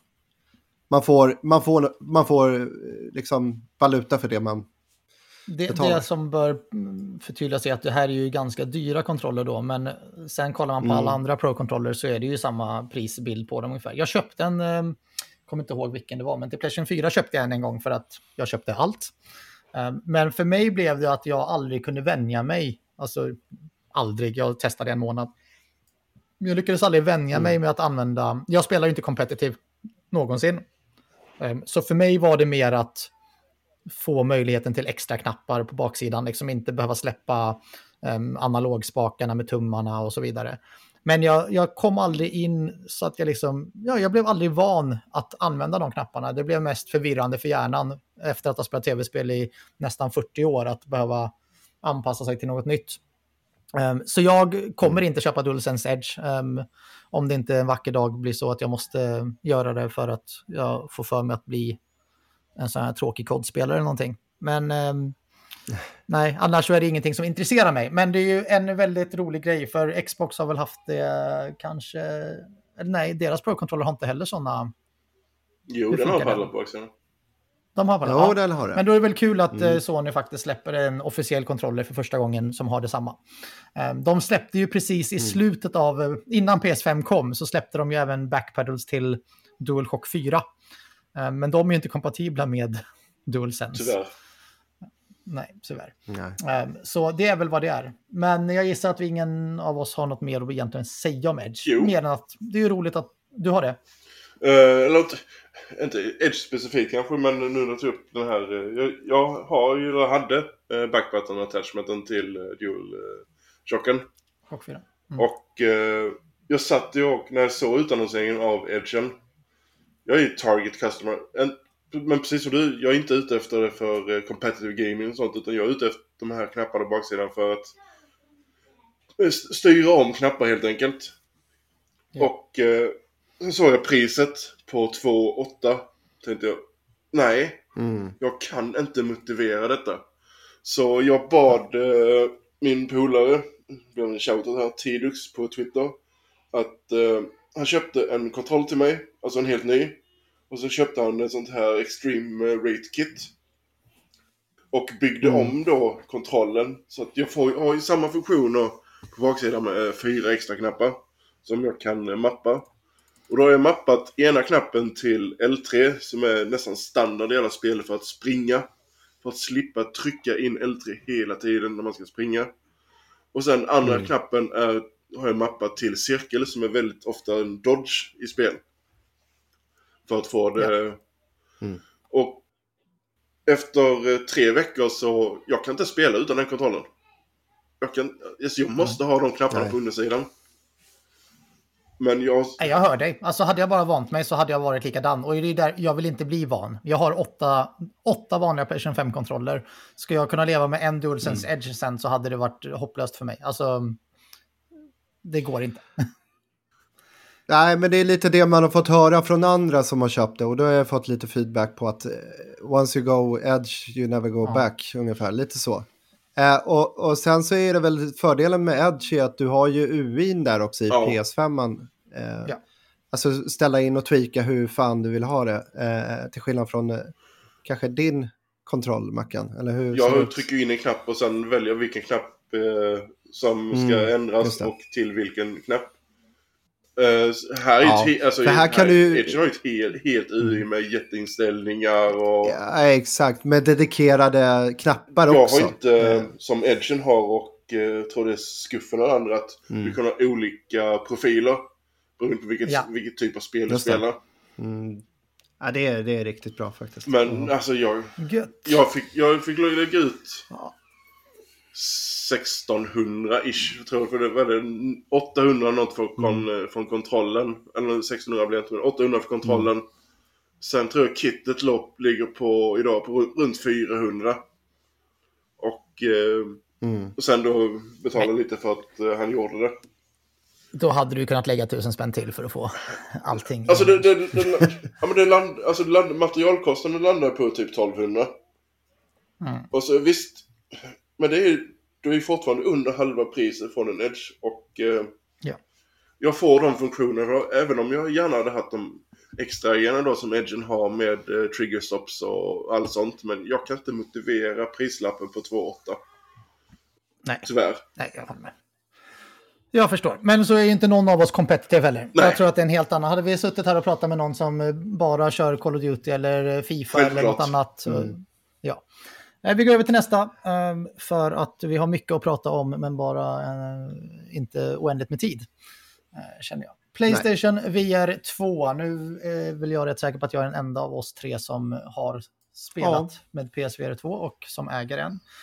Ehm, Det är det Ja. dyraste tillbehöret som Sony någonsin har släppt till en Playstation-konsol.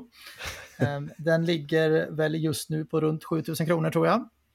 Ehm, här. Men jag önskar att jag kunde säga här att jag har suttit och spelat mycket, mycket mer än vad jag har gjort. Ehm, jag har spelat på den mycket ehm, och jag älskar den. Jag ångrar inte mitt köp för en sekund. Ehm, men här är jag lite som Marcus sa, the target. Jag är ju väldigt eh, lätt att övertala när det kommer till ny teknik och så vidare. Och jag har kört eh, Oculus Rift Developers Kit, jag har kört eh, HTC Vive, jag har kört, eller jag har Oculus Quest 1, jag har Oculus Quest 2, jag hade Playstation VR 1 och självklart skulle jag ha en Playstation VR 2 också. Ehm, och jag är glad att jag har den. Ehm, den kommer upp till och från, framförallt när jag har lite små fester och sånt hemma.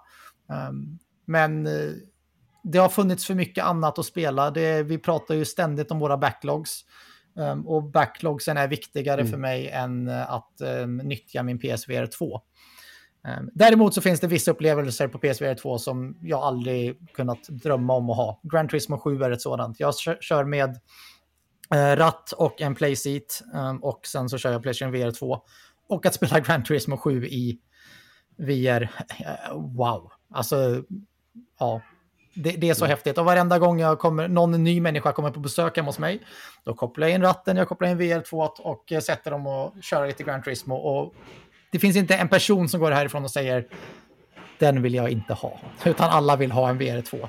Och då säger jag det är bara 7500 för en PS5 plus 7000 för en VR2 så har du 14 och 5 att lägga så absolut. Sen är det 3000 för ratten och 2000 för stolen. Så.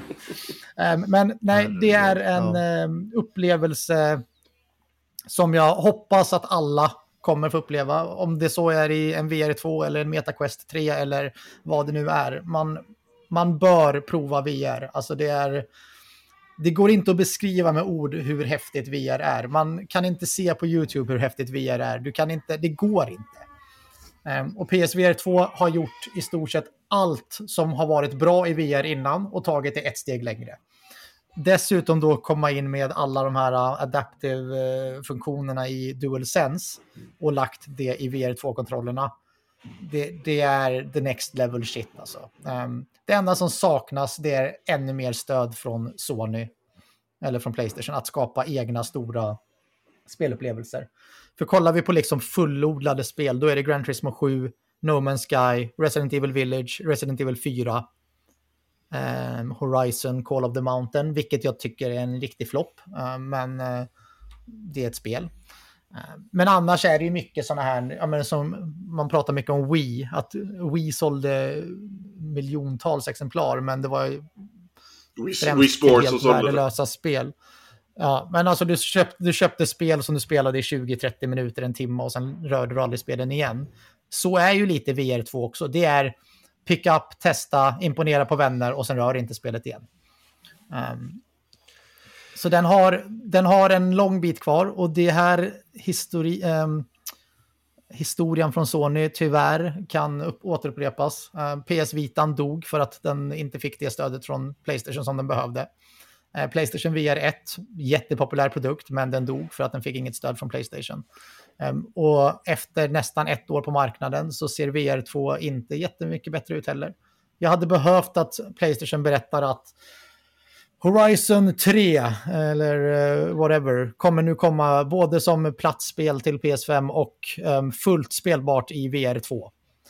Um, ehm, Final Fantasy 7 Rebirth eller 3 kommer även kunna spelas i VR. Alltså det är så här, varenda spel går att göra i VR om man vill.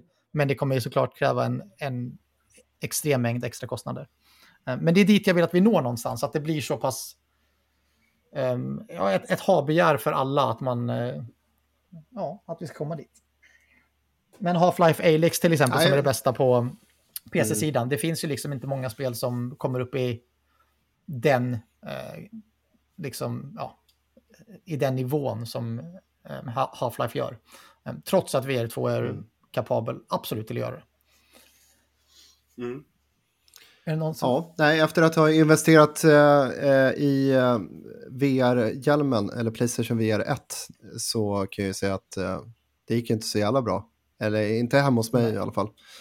Eh, jag fick jordens jävla VR-sjuka. Barnen uppskattade dock den eh, extremt mycket och hade jävligt det, kul. Så länge det, det var det. För mig... men, men hur är det liksom, nej jag tänkte fråga dig Danne, hur är det liksom, hur stor skillnad är det från VR 1 och VR2. Nu pratar vi ja. Playstation. Um, det största mm. skillnaden, och det är det här som gör att jag tycker VR2 är ljusår framför VR1, det är ju att min PSVR 1, den använde jag i två månader, sen samlade den damm. Um, och mm. anledningen till det var att man valde att köra på en sån extremt uråldrad teknik såsom um, iToy Movie Cam, vad hette den? iCam. Ja, just det. I, ja, ja, Playstation Eye hette den.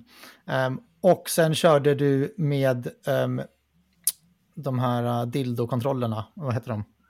The Move. fan hette de? Move-kontrollerna, just Moves, det. Move sticks, ja. Och du behövde det perfekta ljuset.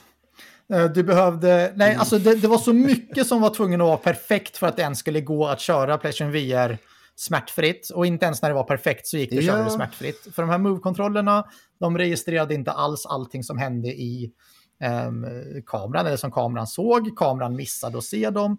Så, så liksom bara den viktigaste biten av VR fallerade bort direkt i VR 1. Och det är ju hur ja. känslan är med kontrollerna. Vad kan jag göra med kontrollerna? Um, Playstation Move-kontrollerna saknade spakar, de saknade, de saknade väldigt mycket, de hade en massa knappar. Så det gjorde ju att VR1 mm. blev ju väldigt låst. Du kunde inte göra, du kunde inte spela spelen som du gör platt, alltså styra med analoger och allt sånt. Här är ju VR2, du har ju alla knappar som finns på en Playstation Control. Finns ju på, förutom touchpaden. Um, så i de fall jag kan så spelar ja. jag ju spelen som jag hade gjort om jag hade spelat dem platt. Det vill säga jag styr med vänster analog, jag ändrar kameran med höger analog om jag inte själv vill snurra runt. Um, Ja. Nej, men jag vill minnas att det var ett jävla projekt att spela PSVR 1 ja. i alla fall. Men sen är det, ehm, den grafiska det, upplösningen det, är ju det. natt och dag. Och det, nej, men det, det, är, den är, det är ljusår framför. Um, så mm. är det. Um, vi går vidare känner jag. Um, och nästa då är Playstation Portal. det är väl också bara jag som har den, men alla har väl testat Remote Play i alla fall någon gång på sin telefon eller dator. Playstation Portal har blivit eh, min mest spelade produkt, eh, eller den hårdvara jag använder mest just nu. Jag har med mig den till jobbet, jag har med mig den i sängen innan jag ska gå och sova. Och eh, det är egentligen en förlängd tv-skärm. Eh, du, du, flyttar din tv-skärm mm. Eh, så att Playstation 5 känns mer portabel. Eh, till en början var jag skeptisk för jag tycker aldrig Remote Play har funkat jättebra.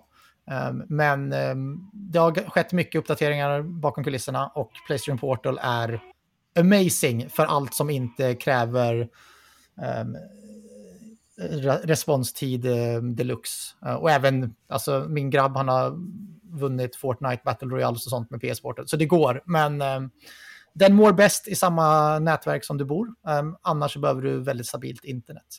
Men en fa fantastisk produkt mm. som ingen trodde behövdes, men den är slutsåld överallt och den säljer fortfarande som smör. Mm. Och den sista, den har ingen av oss eh, tafsat på, men eh, det är någonting som gör att Playstation och Sony eh, syns mer hos alla och det är Playstation 5 Accessible Controller. Xbox har haft sådana här grejer länge.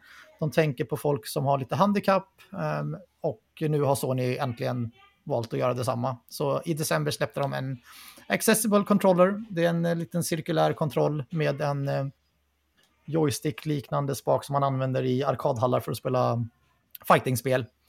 Ehm, som gör att det är mycket, mycket enklare att ehm, spela för även de som har något slags handikapp när det kommer till rörelsemönster och sånt. Då. Mm. Så ett väldigt bra år för Sony när det kommer till tillbehör kontra antalet släppta spel, skulle jag vilja säga. Mm. Ska vi studsa vidare bra. till, vad var det, tre kategorier kvar? Det börjar bli yes. kort om tid också så vi behöver inte gå in, när vi nämner spel som vi redan har pratat i urminnes så Kanske inte behöver Absolut, införa djupare på de spelen igen. Marcus börjar bli trött nu, han vill gå hem och sova. um, så vi går över till nästa kategori. Best VR. Yes. Och där kan jag väl inte säga så mycket. All, uh, men, about, uh, Danne. Okej. Okay. Danne. Mm. Bästa VR-upplevelserna för mig har i år varit um, tre spel som jag har spelat mycket. Grand Turismo 7, um, som vi alla vet vad det är för någonting. Pavlov, det är ett mm. um, Counter-Strike-liknande shooter med en sjuk mängd moddar. Um, är extremt beroendeframkallande. Man vill aldrig sluta spela när man väl har börjat. Och känslan i alla vapen är olika. Um, du ska ladda om och du ska göra massa grejer som är så pass realistiskt att det känns som att du är där och dödar folk i verkliga livet. Och sen har du Pistol Whip, um, som jag nämnde på Best Art Direction. Pistol Whip är ett... Pistol Whip, är det det som är lite... Uh, alltså med, med olika färger? Eller jag kanske tar det fel. Ja, det är lite olika färger. Nej, det är men... i alla spel. Lät jävligt dumt ut kommer på. Nej men alltså som Hot, vad heter det? Hot... Uh, där vi har spelat Hot någonting. Ja.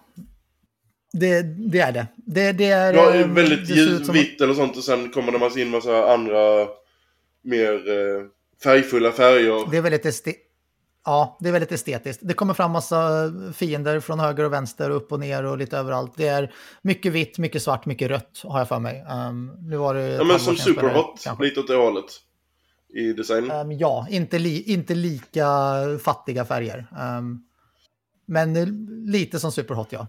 Men Pistol Whip är ett, ett taktbaserat shooter på räls. Um, så du ja. går på räls, um, det enda du gör är att uh, sikta, ducka, um, väja dig. Tänk dig Beat Saber fast du ska inte slå grejer utan du ska skjuta fiender och skjuter du dem i takt så gör du mer skada, får mer poäng och så vidare. Riktigt, uh, riktigt beroendeframkallande. Uh, detta är ett spel som är populärt också bland mina barn och alla mina kära vänner och kollegor som har varit och testat det. Uh, riktigt bra. Grymt. Mm. Bra. Och ingen av er vill nämna något VR-spel här? Ni måste skaffa VR alltså. Okej. Okay. alltså, ja, nej. Nästa kategori. 7 500 jag kan lägga på något helt uh, annat. Sju, ja, precis. 7 500 för att få någon jävla... För att kräkas liksom. Nej, men, vi, David, vi ska gå igenom Mackans... Vi ska ta ett avsnitt någon gång när vi ska gå igenom Mackans Platinum Trophies. Um, och sen ska vi försöka kalkylera hur mycket pengar han lägger på riktigt skit. Nu ska jag säga, jag ska säga att många av de spelen är faktiskt köpt, nästan alla är faktiskt köpta på rea alla de här spelen som oavsett då kostar 15, 20, 25 spänn, lägger du ihop dem så lovar jag att du snart är uppe i de 7 och 5. Jag ska göra en kalkyl av det någon gång. Det är ett helt avsnitt för det. Varje, varje dag jag går in på Mackans eh, trophy-list så ser jag något nytt spel som jag vet han inte har fått av någon eh, som review code, utan som han har lagt sina tungt fördärvade pengar själv men, men det var ju för att jag hade den här grejen att jag skulle ha ett Platinum om dagen från första december fram till jul. Då fick, du, då fick det bli lite... Du börjar inte Mackad, jag har följt din trophy-lista innan december. då fick det bli lite sån här eh, eh, shovelware också för mellan eh, de andra riktiga spelen. Så ni tackar dig. ja. Vi fortsätter. Nästa kategori. Best Action Adventure Game. Ja, David. Då kör jag första. Eller kör du? Någon? Ja, jag körde ju VR här kändes det som. Uh, Best Action Adventure för mig är det ett solklart och ganska enkelt val. Marvel Spider-Man 2. Vi behöver inte gå in på detaljer, det är ett fantastiskt spel. Dabbe, Mm. David. Jag eh, kan inte hålla med där. Även om jag tyckte om Marvel Spider-Man 2 så, så var det inget som, som vi tidigare sa. Det var ingen wow-upplevelse. Mm. Det är ett bra action eh, adventure-spel. Men min eh, Best Action Adventure Game går till D4 och Lords of the Fallen. Oh. Mm. Vad eh, säger du, Mackan? Alltså jag håller inte med dig. Alltså när det gäller eh, action, alltså striderna och actionmomenten i uh, Spindelpojkarna 2 var så top notch. Och animationerna. Alltså det kändes som man såg en eh, film. Men jag håller eh, Alan Wake 2 eh, högre. eh, Oh. för... Alltså action, det är inte mycket action i Alan Wake, i Alan Wake 2. Det är det inte. Det är inte mycket skjutande. Utan det är mer... Men det är Adventure. Eh, det är mer, ja precis, det är mer äventyr. Så hade jag satt best action game så hade jag, ja då hade det varit Spiderman eh, 2. Men, eh, alltså det, det får ligga mellan eh, Alan Wake 2 och Marvel Spiderman eh, i den kategorin. Med lite högre på eh, Mm. Alan. Mm. Nu finns det ju massa gamers här Grymt. som, eh, eller vi har ju flera hundra lyssnare nu varje avsnitt här. Ehm, David, Otroligt D4, många. då Mm. tänker jag på sådana här tärningar med fyra sidor. Det är det du pratar om eller? Ja, ja, nej precis. Diablo Ja. 4. Bra, då har vi fått det i världen. Alla vet att D4 är Diablo 4. Jag får, jag, jag får väl hålla med David lite där också att den får nog komma in på min lista också. Eh, har, har, har man lagt Ja. eh, nästan 400 timmar på det så har du, har du gjort någonting Jag bra i det. alla fall. Alltså, Och ändå har du inte tagit platinum nej men det är för att jag har den här fucking grind trophy Du kvar. Och jag väntar nära. och tar den nu när vi får Mm. expansionen. Så får, Det är så jävla nära, Mackan. jag har fem levlar kvar men det är sån grind så att jag vet inte vad jag ska ta vägen. Så jag, David, Ja. I, imo- i, imorgon vill jag veta, eh, får jag ett mess eh, att du har tagit en David. platinum? jag tror vi i alla fall kommer få sluta höra om Hocktie, bla bla bla bla bla bla bla spel snart. För nu har ju Mackan tagit platinum i det i alla fall. nu sitter han och kollar min lista. Nej, det såg jag härom, häromdagen. Nej men eh, det, det, det, Grymt! det, det fyra var ett Underbart. riktigt bra, eh, riktigt bra actionspel. 4. eh, faktiskt. Mm. Du har lagt in en, nu tänkte jag, nu hoppar vi emellan här igen innan nästa nominering. Men Nej, jag tycker vi skrivit- hoppar den och tar eh, AI-grejen i nästa avsnitt så att vi hinner med allting här. Så vi Mm. vet av de kategorierna vi har kvar Ja. förutom... Eh, Nice. Vi tar nästa RPG och sen hoppar vi till eh, eh, Most Anticipated och Vi- Game of Year-grejerna. Vi kör, vi har klart. 35 minuter kvar. Det är lugnt. Best Role Playing Game. Marcus. Ja, jag har lite problem där. Jag har tre stycken på min eh, lista. Jag har Final Fantasy 16. Som eh, är ett riktigt bra eh, rollspel. Jag har Sea of Stars som det enda negativa jag hittar med det spelet är att det är ett extremt linjärt spel. Det kanske öppnar upp sig senare men av de 4-5 timmarna jag har lagt så är det väldigt linjärt. Men jag ska nog faktiskt ge det till eh, Like a Dragon-guiden, The Man Who Erased His Name. Som är den här prologen till eh, Infinite Wealth som kommer nu i slutet på januari. För, alltså Like a Dragon slash Yakuza-serien. Det är, det är något speciellt med dem. Det är sjuk humor. In, helt, alltså bra karaktärer som man, har- de har ju följt dem under jättemånga år. Och du har hur mycket som helst att göra. Det är så mycket wild and crazy. Nej. Nu, nu måste jag bara få, få, fråga här. Like a Dragon Guiden, är inte det mer action adventure än Role Playing Game? Är inte like a, du, Alltså, det Tycker du God of War också är ett RPG? Ja, ja jag, jag förstår hur du tänker. Uh, visst, det har inte... Alltså striderna är ju den här action-delen så... Men vi stryker Lucky Dragon där då och flyttar den till Best Action Adventure istället då. Nej, jag bara... Jag, nej, bara men du, du, du, Jävla Danne! Jag vet att Nej, vi diskuterade detta innan, men alltså, om vi ska lägga Like a Dragon-guiden som role-playing game, då känns det ju som att vi är tillbaka på den här diskussionen vi hade förut, att nu är alla Mm. spel Ja. RPG. Horizon, Forbidden West är RPG. God RPG. Alltså, så, fort, så, fort- så fort man får lä- slänga in lite stats Då är och det sånt. Eh, Så, Ja men sätt det på då är 16 RPG, slash Stars. Mm. Ja. Ehm, David. Baldur's Gate 3. Ja, jag kan ju... Ja, det, ja vad fan annars? Solklart. Nej, jag, jag, Baldur's Gate 3. Det, take it Ja. away, Danne. Hade Varsågod. jag kört mer så hade det förmodligen hamnat på min lista, men då jag inte har kört det tillräckligt mycket så hamnar på min lista Final Fantasy 16 såklart och Star Ocean Mm. Second Story R.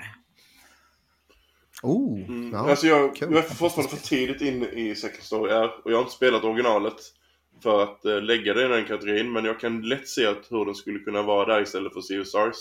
Och eh, jag har spelat alldeles, alldeles för lite Baldur's Gate 3 för att kunna kommentera det men jag vet ju vad Larian har gjort innan. Jag vet hur hyllat eh, Baldur's Gate 3 är så att hade jag bara fått ner mer tid till det så hade jag säkert kunnat lägga det som bäst RPG. Men jag har tyvärr Det kommer också med på nästa avsnitt när vi analyserar Marcus List. Hur mycket tid hade han kunnat lägga på Baldur's Gate 3 istället för sina trophies? Egentligen. Vi går vidare till Best Family Game. Ja, jag kan väl... Då var det jag, ja. Ja. Ja, förlåt, det var jag. Ja, du Danne. Eh, jag spelar ju väldigt lite Family Games. Eh, Super Mario Bros Wonder har jag spelat ehm, lite grann. Det är ett av de första, eller ett av de få Switch-spel jag har köpt på länge. Ehm, jag hoppades att jag skulle bli besatt och älska det, men eh, nej. Ehm, jag har växt ifrån Super Mario. För mig blev det faktiskt Disney Dreamlight Valley. Jag vet inte om Early Access var redan 2022 eh, eller inte. Men jag tror att det var hela 2023 som jag och barnen har spelat det till och från. Vad går det Men- ut på? Det har jag inte fattat. Det är Animal Crossing. Okej. Mm, ja, Ehm, exakt. och jag älskar sådana spel. Ehm, och Och för folk skitsött eh, som lyssnar som inte har koll på Animal Crossing då? ehm, ja, det är ehm, ett evighetsspel där du går runt och gör olika um, sysselsättningar. Du kan designa din trädgård. Du eh, spelar du storyn så låser du upp eh, flera nya Disney-karaktärer. Alla har massa små uppdrag till dig som att ehm, gå och fiska en fisk, gå och plocka lite blommor, gå och hitta kristaller. Kan du gå till den här caven och göra någonting?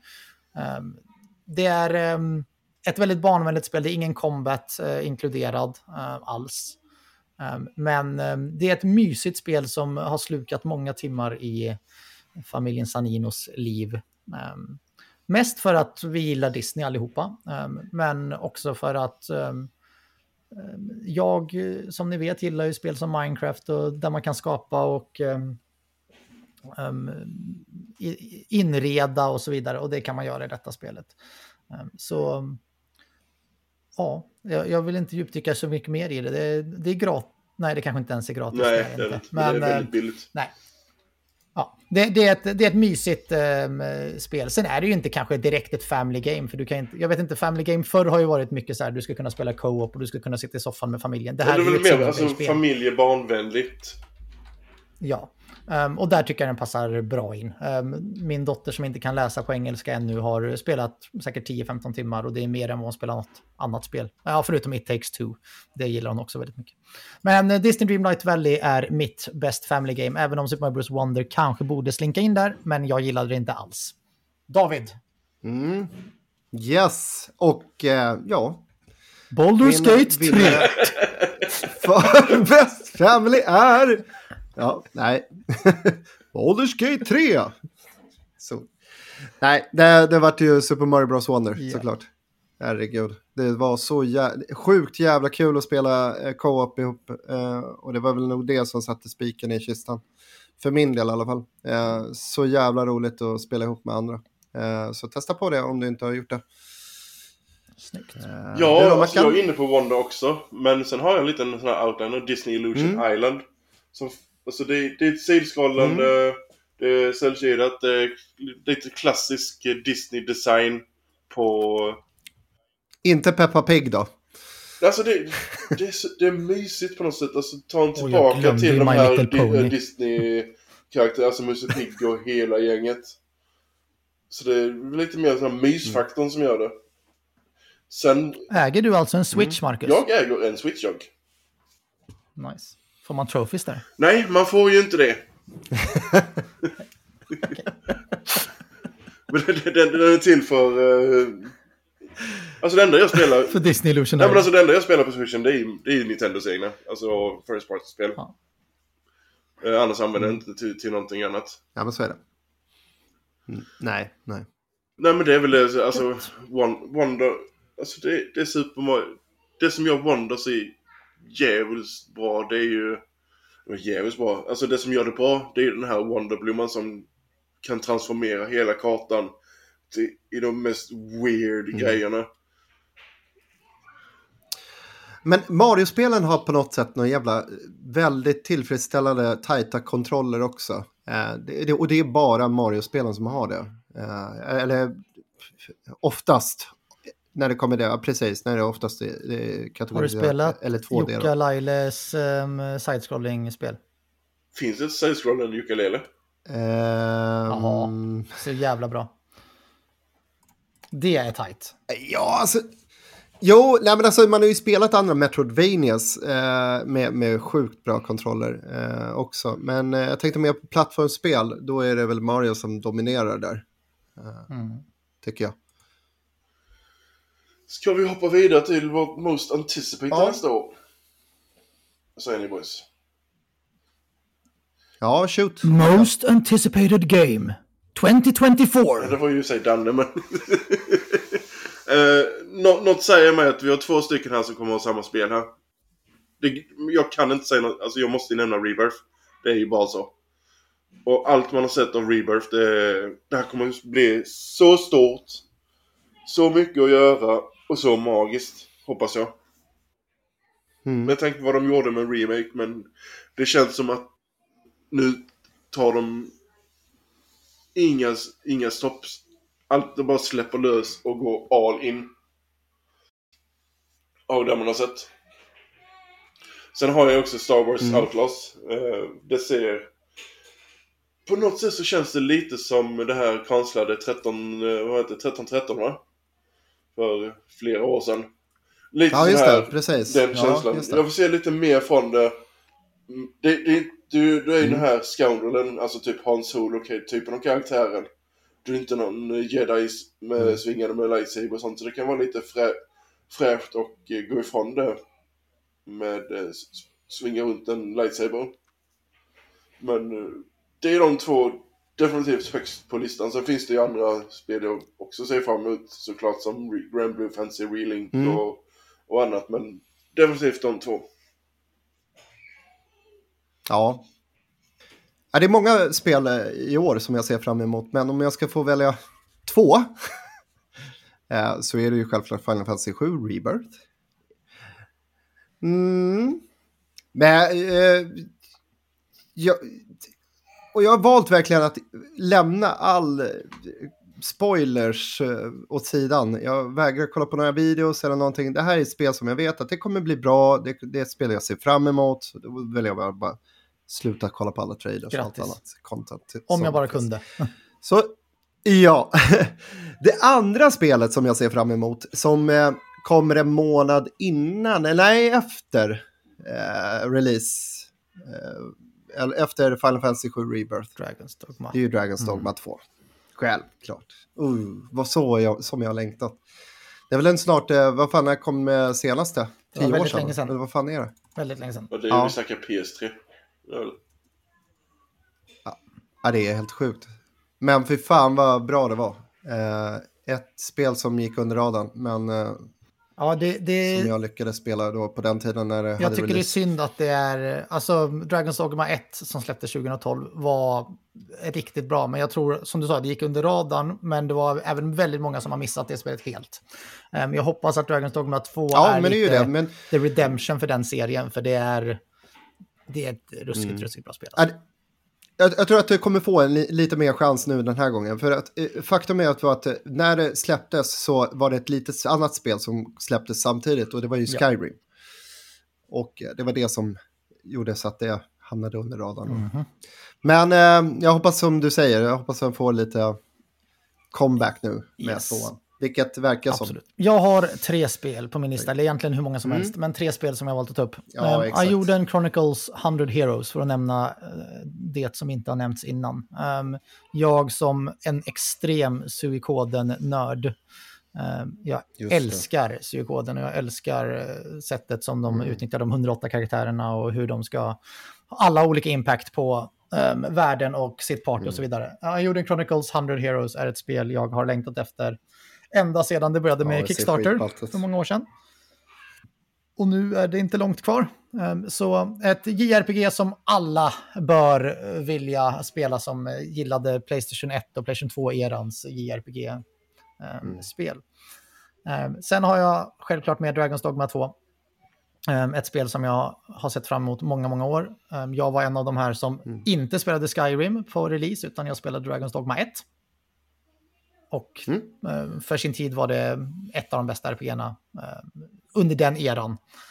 Um, det var ju, Mm. Final Fantasy var ju inte lika bra um, eh, under en stor tid av år, så du behövde ett annat RPG och Dragon's Dogma var min, det och Lost Odyssey var spelen som jag kom, kom in i istället då. Um, men Mm. sen finns det ett spel och det här har inte skett sedan Final Fantasy 10. Jag har tagit semester två veckor ehm, Ehm, i februari ehm, med möjlighet till att flytta om, om man lyckas få spelet tidigare på något eh, sätt.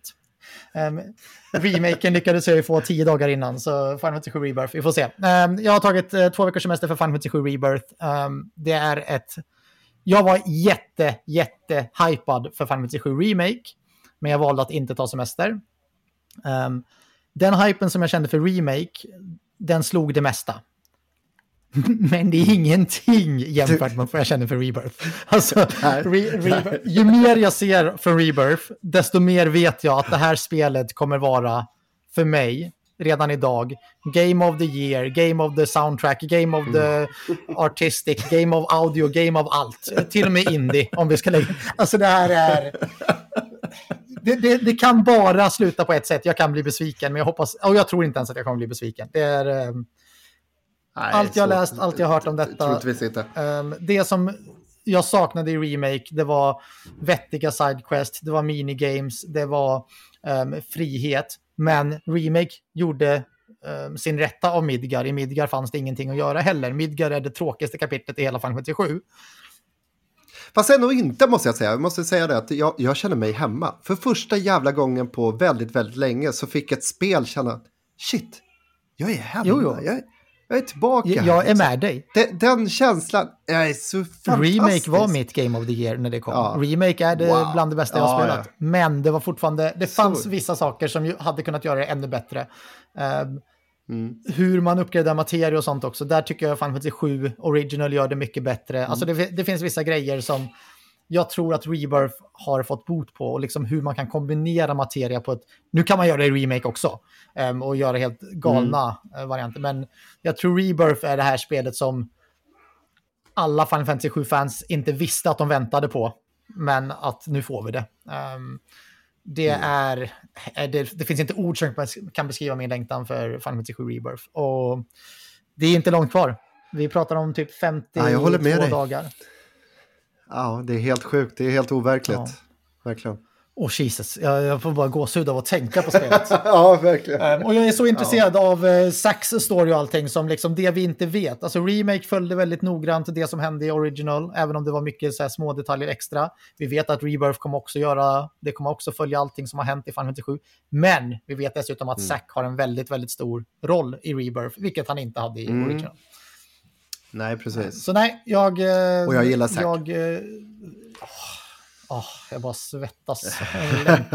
nej, det är mitt eh, most anticipated, game by far. Någonsin. Mm. Bra, då kommer vi till em, de tre sista kategorierna. Jag tänker att vi flippar lite på ordningen här, så vi kör Game of the Year sist va, Mm. Mackan? Ja, det kan vi göra. Det är du som är berättarrösten så att du... Vi går efter dig. Så då börjar vi Kör med. The Best Surprise. Så årets största överraskning eh, för 2023. Eh, jag hade inte så många överraskningar egentligen 2023, men det är ju främst för att eh, det var en avsaknad av massa Sony-spel. Men för mig är det Hogwarts Legacy. Ett spel som jag inte var jättehypad för, eh, inte kände att wow, det här måste jag ha. Um, men när jag väl spelade det så um, var jag fast ganska direkt. Jag tyckte, um, nu är jag jättedålig på Harry Potter, men vad heter Hogwarts? Ja, det heter ju till och med Hogwarts. Ehm, skolan i sig. Innan jag ens gick ut ur skolan så hade jag passerat tio timmar. Alltså det finns så mycket att göra i den där skolan. Ehm, om så bara att utforska och se hur mycket detaljer de har fått in i det spelet. Men wow, jag säger som jag sa tidigare mm. idag, det, eller i tidigare avsnittet, det är inte något topp fem spel för året, för det har kommit för mycket bra spel i år. Men Hogwarts Legacy, det, en, det var en riktig överraskning eh, för min del. Eh, en liten eh, bubblare också var eh, Avatar Frontiers of Pandora som släpptes i slutet av året. Eh, Blev du klar med det? Nej, nej, nej, nej. Nej, nej, nej. nej. David, största överraskning? Ja, den största överraskningen för mig var nog Lies of P. Nej, ja, ja, ja, ja, sluta nu. Nej, Lies of P eh, var min största överraskning. Eh, till en början så tyckte jag att det var en jävla billig eh, Bloodborne-kopia. Eh, fick aldrig någon feeling för det riktigt eh, när jag hade spelat igenom eh, demot. Eh, men sen så tog jag tag i det ändå. Tänkte så här, men jag gillar ju soulspel så, så ja, men det är värt och jag har fått höra mycket gott om det ändå. Eh, så jag tog mig kragen och eh, begav mig ut och slogs mot en massa dockor.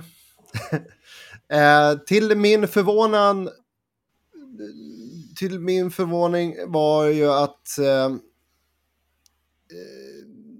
storyn och musiken och atmosfären och gameplayet vart, växte bara. Men ju längre du kom in i spelet så växte spelet.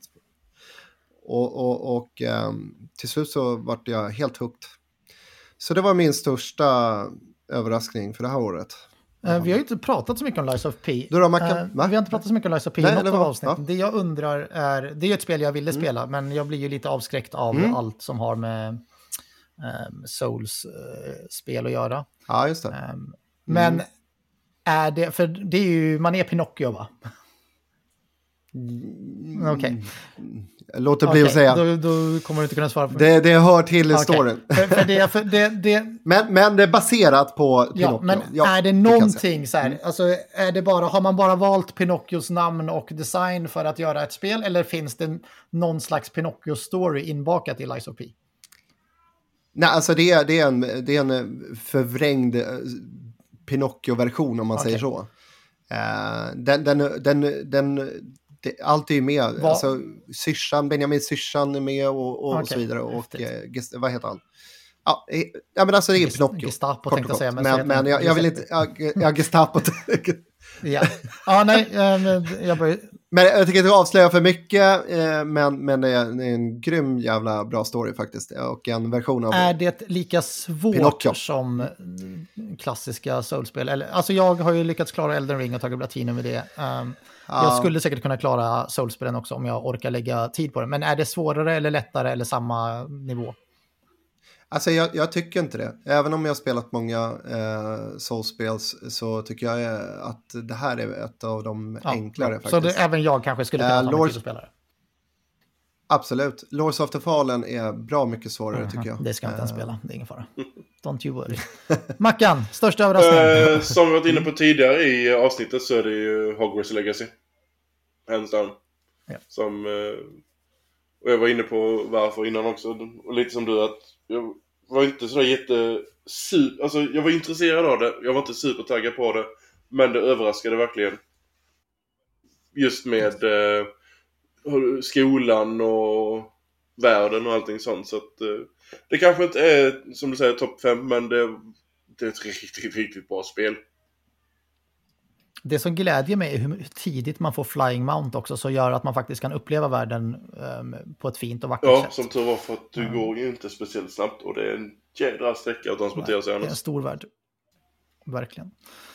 Gött, då går vi fram till näst sista kategorin för det här jag avsnittet. Alltså, jag tycker vi slår ihop dem, för de, på något sätt så är de ju samma. Biggest disappointment och game over. Nej, alltså. ska vi hinna med detta på tio, på tio minuter så... Ja, men vi kan bara säga bara snabbt, vi, vi, vi, största besvikelsen. Uh, Mackan, kom igen. Biggest disappointment. Dig, dig, ja, Starfield. Starfield. Um, och jag, eh, Bra. för att kort prata om den då, tio minuter ändå tio minuter. Eh, Starfield, jag tycker att det är ett bra spel, men det är för många grejer som gör att det blir dåligt. Och vi har pratat om det innan, men det är laddningsskärmar, den öppna världen är inte särskilt Mm. öppen, planeterna blir snabbt repetitiva. Um, men Ja. ja. För mig att det är en besvikelse är för att jag köpte Xbox enbart för Starfield um, för över tre år sedan. Um, och jag hade hoppats på så mycket mer. Alltså det här skulle vara det spelet som fick mig att börja älska Xbox lite igen, så som Lost Odyssey och Blue Dragon gjorde på Xbox 360. Um, Mm, eller som Star, eh, vad heter det, Knights of the Old Republic på Xbox 1. Um, men det blev inte det spelet, tyvärr. Nej, jag köper inte det. Att efter tio timmar inte hitta någon spelglädje överhuvudtaget, eh, nej, det, då skiter jag i det. Eh, Då kör vi Game of the Year. Ehm, och eh, vi börjar väl med Sanino då. Ehm, för mig var Baldur's Gate 3! Eh, för mig är det inte Baldur's Gate 3, utan för mig... ehm, det, jag sa när eh, juni var passerat, eller juli, att Final Fantasy 16 skulle bli det bästa spelet för året. Sen spelade jag Spider-Man 2 och då tänkte jag att det kanske är Spider-Man 2.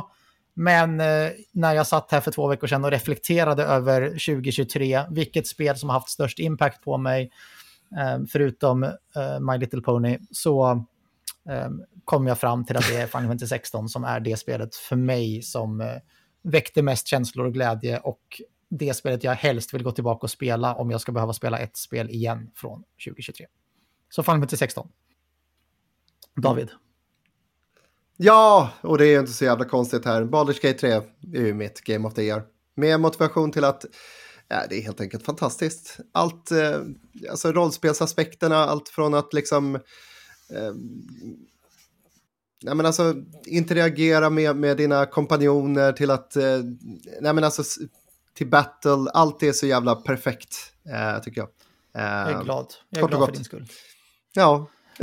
tack så jättemycket. Jag med, för din skull. Marcus. Ja, alltså jag har satt... Nu när jag lyssnar på det också. Det, var så, det började med 16. Att det här kan lätt bli mitt Game of Year. Och sen kom Mirage. Det här kan vara lite, lite outliner, utmanare. Sen kom... Sen kom nej men, jag sa, inte, jag sa att den kunde komma in i min topp 3-lista. Och sen kom Spider-Man. Och sen kom Alan Wake 2. Och så... Alltså jag har svårt att välja mellan Alan Wake 2 och, och Spider-Man 2. Men jag skulle säga Alan Wake 2 eh, ändå. Lite, lite högre, det har större, större marginal. Men alltså... Alltså det har ju varit ett sjukt spel år- i år. Om man ser på Ja. spel som har kommit. Mm. Det, Ja, det Och nu när vi har gått igenom alla spel, då kan vi ju nämna att vi har inte ens nämnt Tears of the Kingdom som eh, ligger varmt om hjärtat hos många andra gamers. Eh, Det är väl för att ingen av Mm. oss kanske tycker att riktningen Zelda har tagit är den bästa. Um, Men Nej, jag, nej, jag så- håller med eh, faktiskt. Jag, Resident. Evil är väl ett fantastiskt spel det också. Um, mm. Det är ju många, många, många. det, även om de gjorde väldigt mycket nytt i det gamla. Nej, men det, det, det har varit, alltså det här spelåret har varit helt galet. Alltså, man ska vara glad att man har fått uppleva det här året. Ehm, det har funnits någonting för alla. Alltså Starfield för alla Xbox-fans och ehm, ja, men de, alltså Starfield är ett okej spel. Eh, Mario Wonder för eh, David och de som gillar, eh, eller och Mackan som gillar de, den typen av plattformsspel. Spider-Man 2, även om det inte wowar någon så var det tillräckligt bra för att hamna på mångas listor. Alan Wake 2 som kom lite från ingenstans. Baldur's Gate 3, Final Fantasy 16. Alltså det, det finns verkligen i alla kategorier något spel som har berört och eh, kunnat beröra. Jag tror inte att det är någon riktig gamer som det här året kan säga det fanns inget. Alltså gillar du bilspel så hade vi ju Motorfest också. The Crew eh, Och 3. Gran Turismo 7 VR. Eh, Ja, ja, alltså, nej men alltså, som jag förstår det, det, det VR-läget höjde ju GT7 ännu högre än vad det var innan. Så, nej som säger, alltså det har varit ett Nej, det har sjukt varit ett spelår. sjukt bra år. Och vi hoppas på minst ett lika bra år i år. Och det vet jag att ett spel i sig kan göra själv. Kommer det Men, nytt Peppa Pig? Utöver Rebirth så har vi Dragon's Dogma, vi har Rise of Ronin, vi har Stellar Blade. Ja, men det, ja, men precis. Det ser ju ut som att det blir ett eh, saftigt spelår det här året också. Så det, det är mycket som, som ska spelas. Som jag ser fram emot i alla fall. Jag Jag behöver skaffa ett till Ja, jobb du, ja. för att ha råd med alla spel bara. Ja, sen, ska man, sen, Åh, sen, får du skaffa... Ja, precis. Först ska du skaffa jobb för att ha man med spelen. Sen får du inte ha ett jobb för att du ska hinna spela spelen. Så, Ja, Det är men därför jag sparat så mycket semesterdagar. något, något säger mig att slutet på februari kommer du ta semester. Ja, det sa jag ju redan. Så... så Ja. Jag sa ju förut att jag har tagit två veckors, två veckors semester som är flyttbara. Så jag har ju tagit semester från den 28 februari. Men om jag lyckas få tag i spelet tidigare så kommer jag flytta den semestern. Ah, det är så clever. Ja. Japp. Så det är en, en, en Ja, flyttbar är- semester. Totalt kör det i tre månader framåt. Eller fram till Ja, men sommaren. det alla fall. börjar ju redan- Jag sitter med en lia. Det börjar redan med Infinite Wealth. men, men, och jag har massor med spel. Det Ja, börjar men, ju i slutet på januari och sen Jag har ju är det ett- nonstop eh, fram till... eh, Precis. Alltså till påsk. Och det är ja. bara det vi vet. Ja. 26... Ja, 25... Nej, vad fan är det? 25 januari har jag ett spel som jag ser fram emot. Är det? Och eh, sen, är, sen tuffar det på bara. Jag tror att det, fan, det är ett indiespel som... Eh, jag minns fan vad det heter. Men det är lite som Valheim-aktigt. Nu minns jag inte vad det heter. Eh, skitsamma. Bra ser det ut i alla fall. Eller jag testade på eh, det är ett demo här för, på Steam-dagarna.